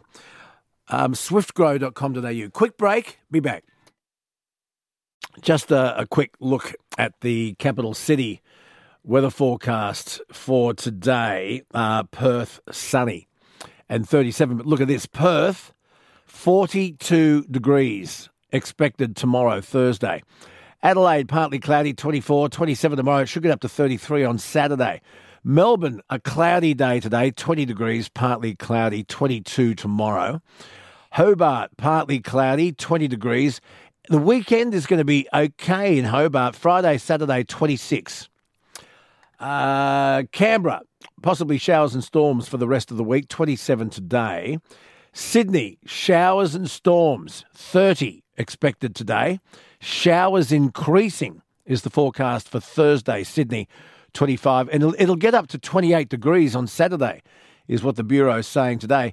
Uh, Newcastle, good morning. Showers and storms today, 33 degrees.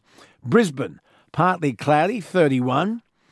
And uh, Darwin, possibly storms and heavy falls, 31 degrees expected today.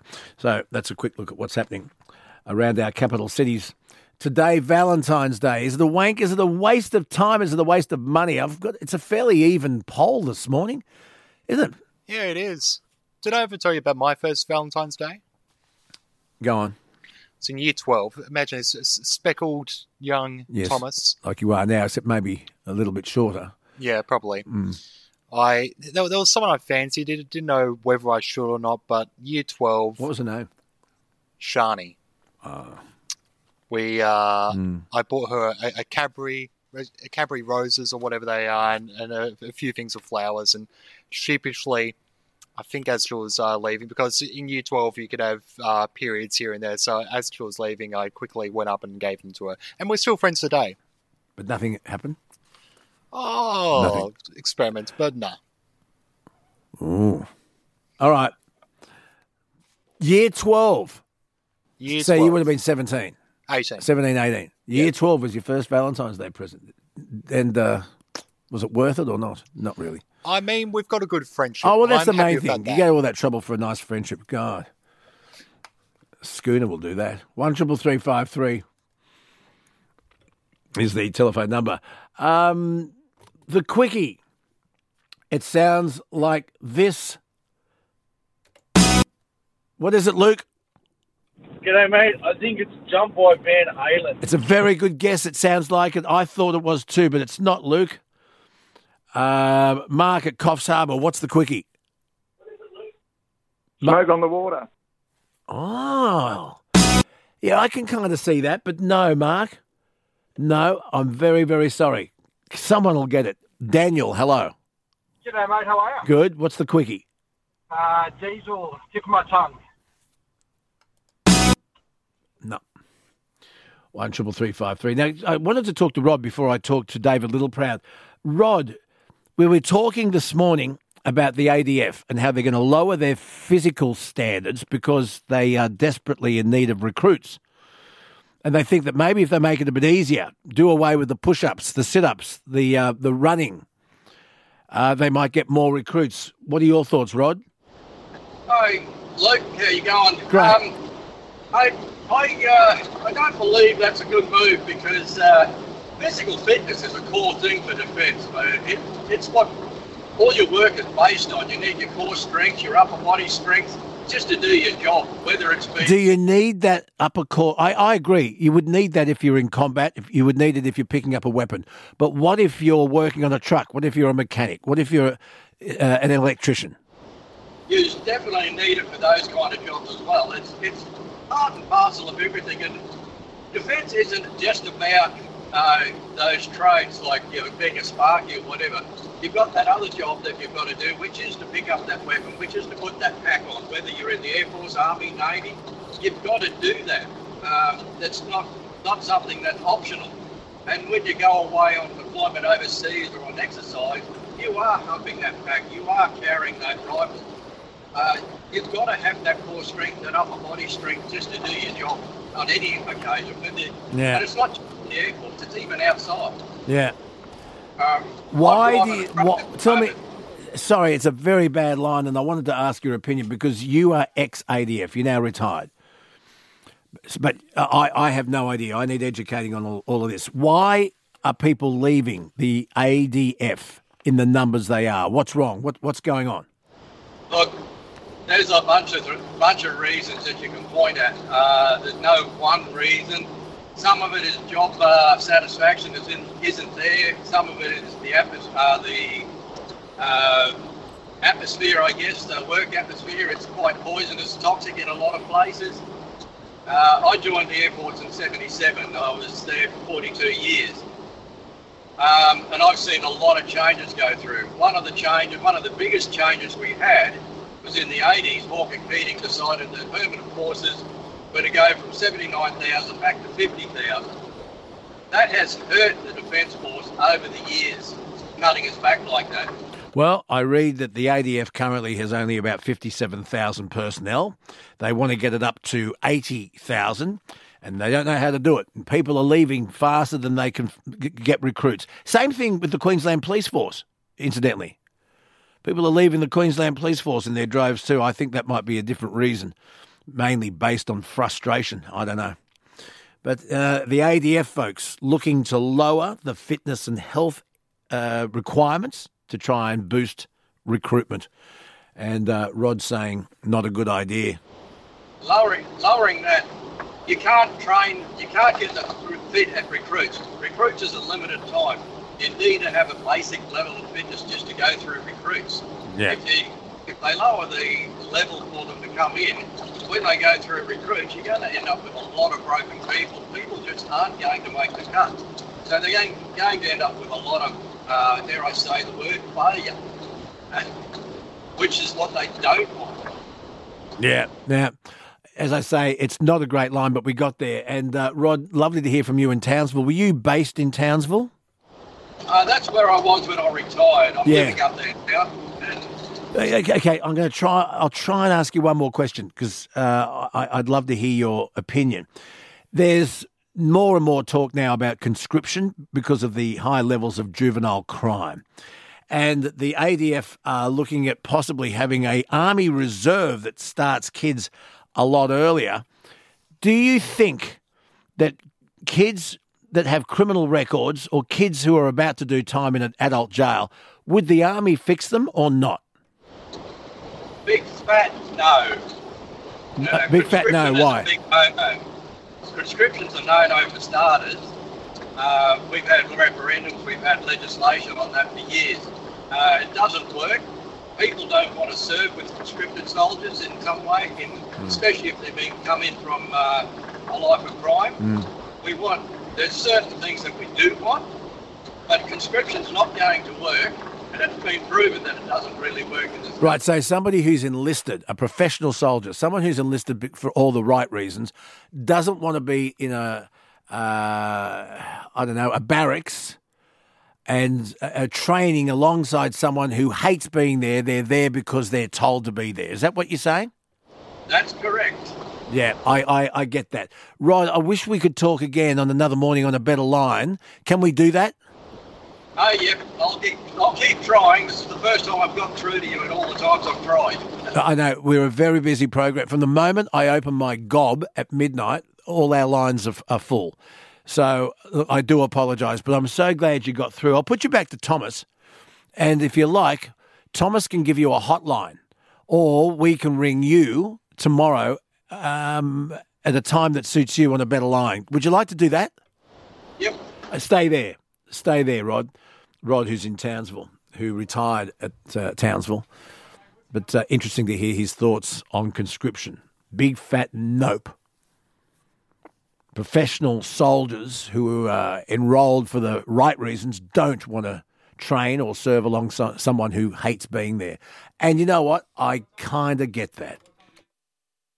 Okay, I said that the quickie would go off before the kookaburras started laughing this morning. I'm going to stand by that. Tim, what's the quickie? I'll give everyone another listen. Here it is. What is it, Tim? Uh, Sweet Child of Mine, Guns N' Roses. No. Anthony, Hey, Matt, how are you? whereabouts are you? I'm in Melbourne. Did you lose power yesterday? Nah, I was all good. Okay, lucky you. Good on you. um, the quickie, I got the quickie for you. Yeah, go. Uh, the Angels, am I ever going to see your face again? No, no, no, that's a very good guess. It's a very good guess, but no. Grant, good morning. Yes. Good morning, Luke. How are you? Very well, thank you. I'd like to have a go at the uh, quickie, please. Yes, yes. Uh, born in the USA by the boss, Bruce Springsteen. No. Colin, good morning. Yeah. Good, Colin. It's a bad line. What is it? Uh, Love Shack B52s. No. Come on, we'll get a winner this morning. John, I'll give you another listen. What is it? I reckon it's Joe Cocker. You can leave your hat on. No, it's not. I'll try and get a winner before I leave you. We're going to talk motoring with James Ward from drive.com.au shortly. Yeah, vanity number plates. Um, what's the line between a bit of fun and something that's going to upset people, offensive? So I, that that one that got through October 7th, seriously offensive. I don't know how the hell that got through. And there's no ambiguity surrounding what that one was about. But the leg opener one, was that offensive? Anyway, um, if you've got some thoughts on that, please email me, nightshift at triplem.com.au. Rob, g'day. Hello. Hello, Rob. Yes, mate. How are you, mate? How are you, Lukey? I'd love to um, have a crack at your quickie. Crack away, crack away, son. Mate, oh, you wouldn't remember. You got me last time I was backing on a dock and I tried to hum the bloody thing. But today I've remembered it. Go. Dancing in the Dark, Bruce Springsteen. Hum it for me. Can't start a fire. Can't start a fire without a spark. These guns of fire. Even if we're just Dancing dancing in- in the dark. Gu- mm, mm, mm, Guess what? Tell me I got it after that. Guess what? It's not it. No. You're killing me. Anyway, just Anyway. a short note. Yeah. You might want to do yourself a favour. Yeah. Netflix doco. Yes. Uh, oh, mate, what was it? The uh, the best night in pop or something? The what? It's about the We Are the World uh, collaborative. Oh, I've seen it. I, I, I saw it before it went on Netflix. Yes, it's about um, the "We Are the World" song, uh, uh, the "Saving Africa" song, and um, the Quincy Jones conducting, written by Michael Jackson and Lionel Richie. It's a great, great thing to watch. It really is. And Bob Geldof coming in to talk to them before they started recording. It is really, really good. I'm I'm 100 percent with you, Rob. I'll let you go. See you, buddy. Bye bye. Take care. All right, one triple three five three is the telephone number. This is the night shift around Australia on the Triple M network. Folks, Maddie Larson is ready to deliver the news headlines we're all waking up to today. Wednesday, February 14. That's coming up after Billy Joel and Triple M. Let us have a look now at the news stories we're waking up to today. Valentine's Day, Wednesday, February 14. Maddie Larson joins us now. Good morning. Good morning, morning, Luke. How's it Luke. going? Uh, that's not working. I'm going to talk to you through the phone. Maddie, can you hear me now? Yes, going very well. That's a lot what better. happened there? We Oh, went I to don't- Mars or something. We did go to we, we did go to Mars. It's probably got something to do with both Taylor Swift tickets selling out and Pink playing last night. yeah, we're going crazy from talking about Taylor Swift every morning. Let's I talk think. about Pink. She played at McDonald Stadium last night. I had a call from a 13 year old Mm. um, listening to us through Triple M in Newcastle. And um, she went to Pink. I said, Well, you better get to bed. Uh, she's 13. It's a school day. She said, No, I'm not going to school. I said, Why aren't you going to school today? She said, It's Valentine's Day. I might have a date. I said, How old are you? She said, 13. I'm not kidding. I'm not Why would you not go to school because of Valentine's, Valentine's Day. I don't know. Mhm. Anyway, to more important You're an old. stories. Okay. Fire emergencies continue to unfold in Victoria. That's right. Uh, so, yes, the emergencies are still unfolding this morning. Uh, so, overnight, uh, five firefighters have been injured in Victoria fighting that Pomonal blaze, uh, where it's reported an unspecified number of homes have been lost. Now, uh, there's two emergency warning fires uh, in the state this morning, while others are being urged to evacuate amid a watch and act fire in Bellfield settlement. Now, we've spoken with State Response Controller Gary Cook, and he says the afternoon storm action that hit Victoria yesterday actually increased fire activity. 114 fires yesterday uh, in the landscape across Victoria. A lot of those caused by the um, the passage of the storms and uh, started by lightning. Now, meantime, Victoria has experienced its largest outage on record with half a million without power at its peak due to the storm damage from that storm action yesterday. Now, as of this morning, around 470,000 homes remain in the dark, and this is after the Loy Yang A, uh, the state's largest electricity power station, suffered an outage. Now, it went offline at around 2 p.m. yesterday after extreme weather uh, flattened transmission towers and brought down lines, uh, and it could take weeks before things are fully restored. But a historic power outage that Victoria is dealing with at the same time as devastating bushfires that's not only injured fireys but also uh, claimed homes. Yeah, it's tragic um, because people are losing food. I've, I've had phone calls all morning from mm. people throughout Victoria who are without power and they have no idea when it'll come back on. But anyway, good luck to you. I hope it all sorts itself out soon. King Charles, he's still going to visit Australia despite his cancer diagnosis. Maybe, is that a sign that maybe it's not as aggressive or it's as serious as we think? Potentially. So, this is all coming from a palace source. So, while uh, his trip to Australia has not officially been confirmed, a source says that any arrangements made for state visits in the second half of the year is still going ahead as planned. So, that means he's still hopeful he can visit Australia, New Zealand, and Samoa. Now, Canada has not been as lucky. The King and Queen, they were set to uh, tour Canada in May, uh, including a visit to the Arctic Circle, but that trip will not go ahead. But yeah, I do think it's it's a promising good sign sign. that the sources are saying that, you know, the second half of this year, he's hopeful to, you know, be uh, traveling overseas, uh, touring, uh, you know, multiple countries in the Commonwealth. Yeah, no, I think it's a good sign. Bob Katter, he wants to see families taxed less. What's he on about? Yeah, so he's uh, The father of the see- house. Yes, he's wanting to see uh, income splitting introduced so families are virtually exempt from paying income tax. So the federal MP is concerned that without it, Aussies will opt not to have kids and will become a dying race. Now, the average income, uh, he says, uh, being about 100 grand, uh, tax on that is 25 grand. So each individual in a household without kids is left with 75,000 in disposable income.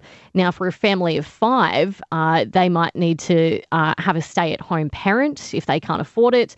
Um, so an average income of 100 grand is also 75,000 after tax. However, it's split five ways. So really each individual has 15 grand. Uh, and he says that the stage three tax cut uh, changes give higher disposable incomes to working couples without kids. Take a quick listen. People that love children, that provide a future for Australia instead of a vanishing Australia, they're condemned to $15,000 income, whilst the Dinks, and a lot of them are just selfish people that don't want to ever have kids, are on $75,000 per person. What's your reaction to that, Luke? Uh, Bob, I'm I'm hopefully talking to Bob Katter on the program Mhm. tonight. So um, look, let me have a chat with Bob, as I said, the father of the house, and I'll tell you tomorrow after I hear a bit Mm. more. My only concern is maybe just ask him for me. But my only concern is Mm. when you think about Gen Z and Gen Y, people that haven't had kids yet, it's Mm. not because they don't want to have kids. Well, Gen Z, they're a bit younger, but it's because they can't afford it. And most That's people right. aren't on a hundred grand a year.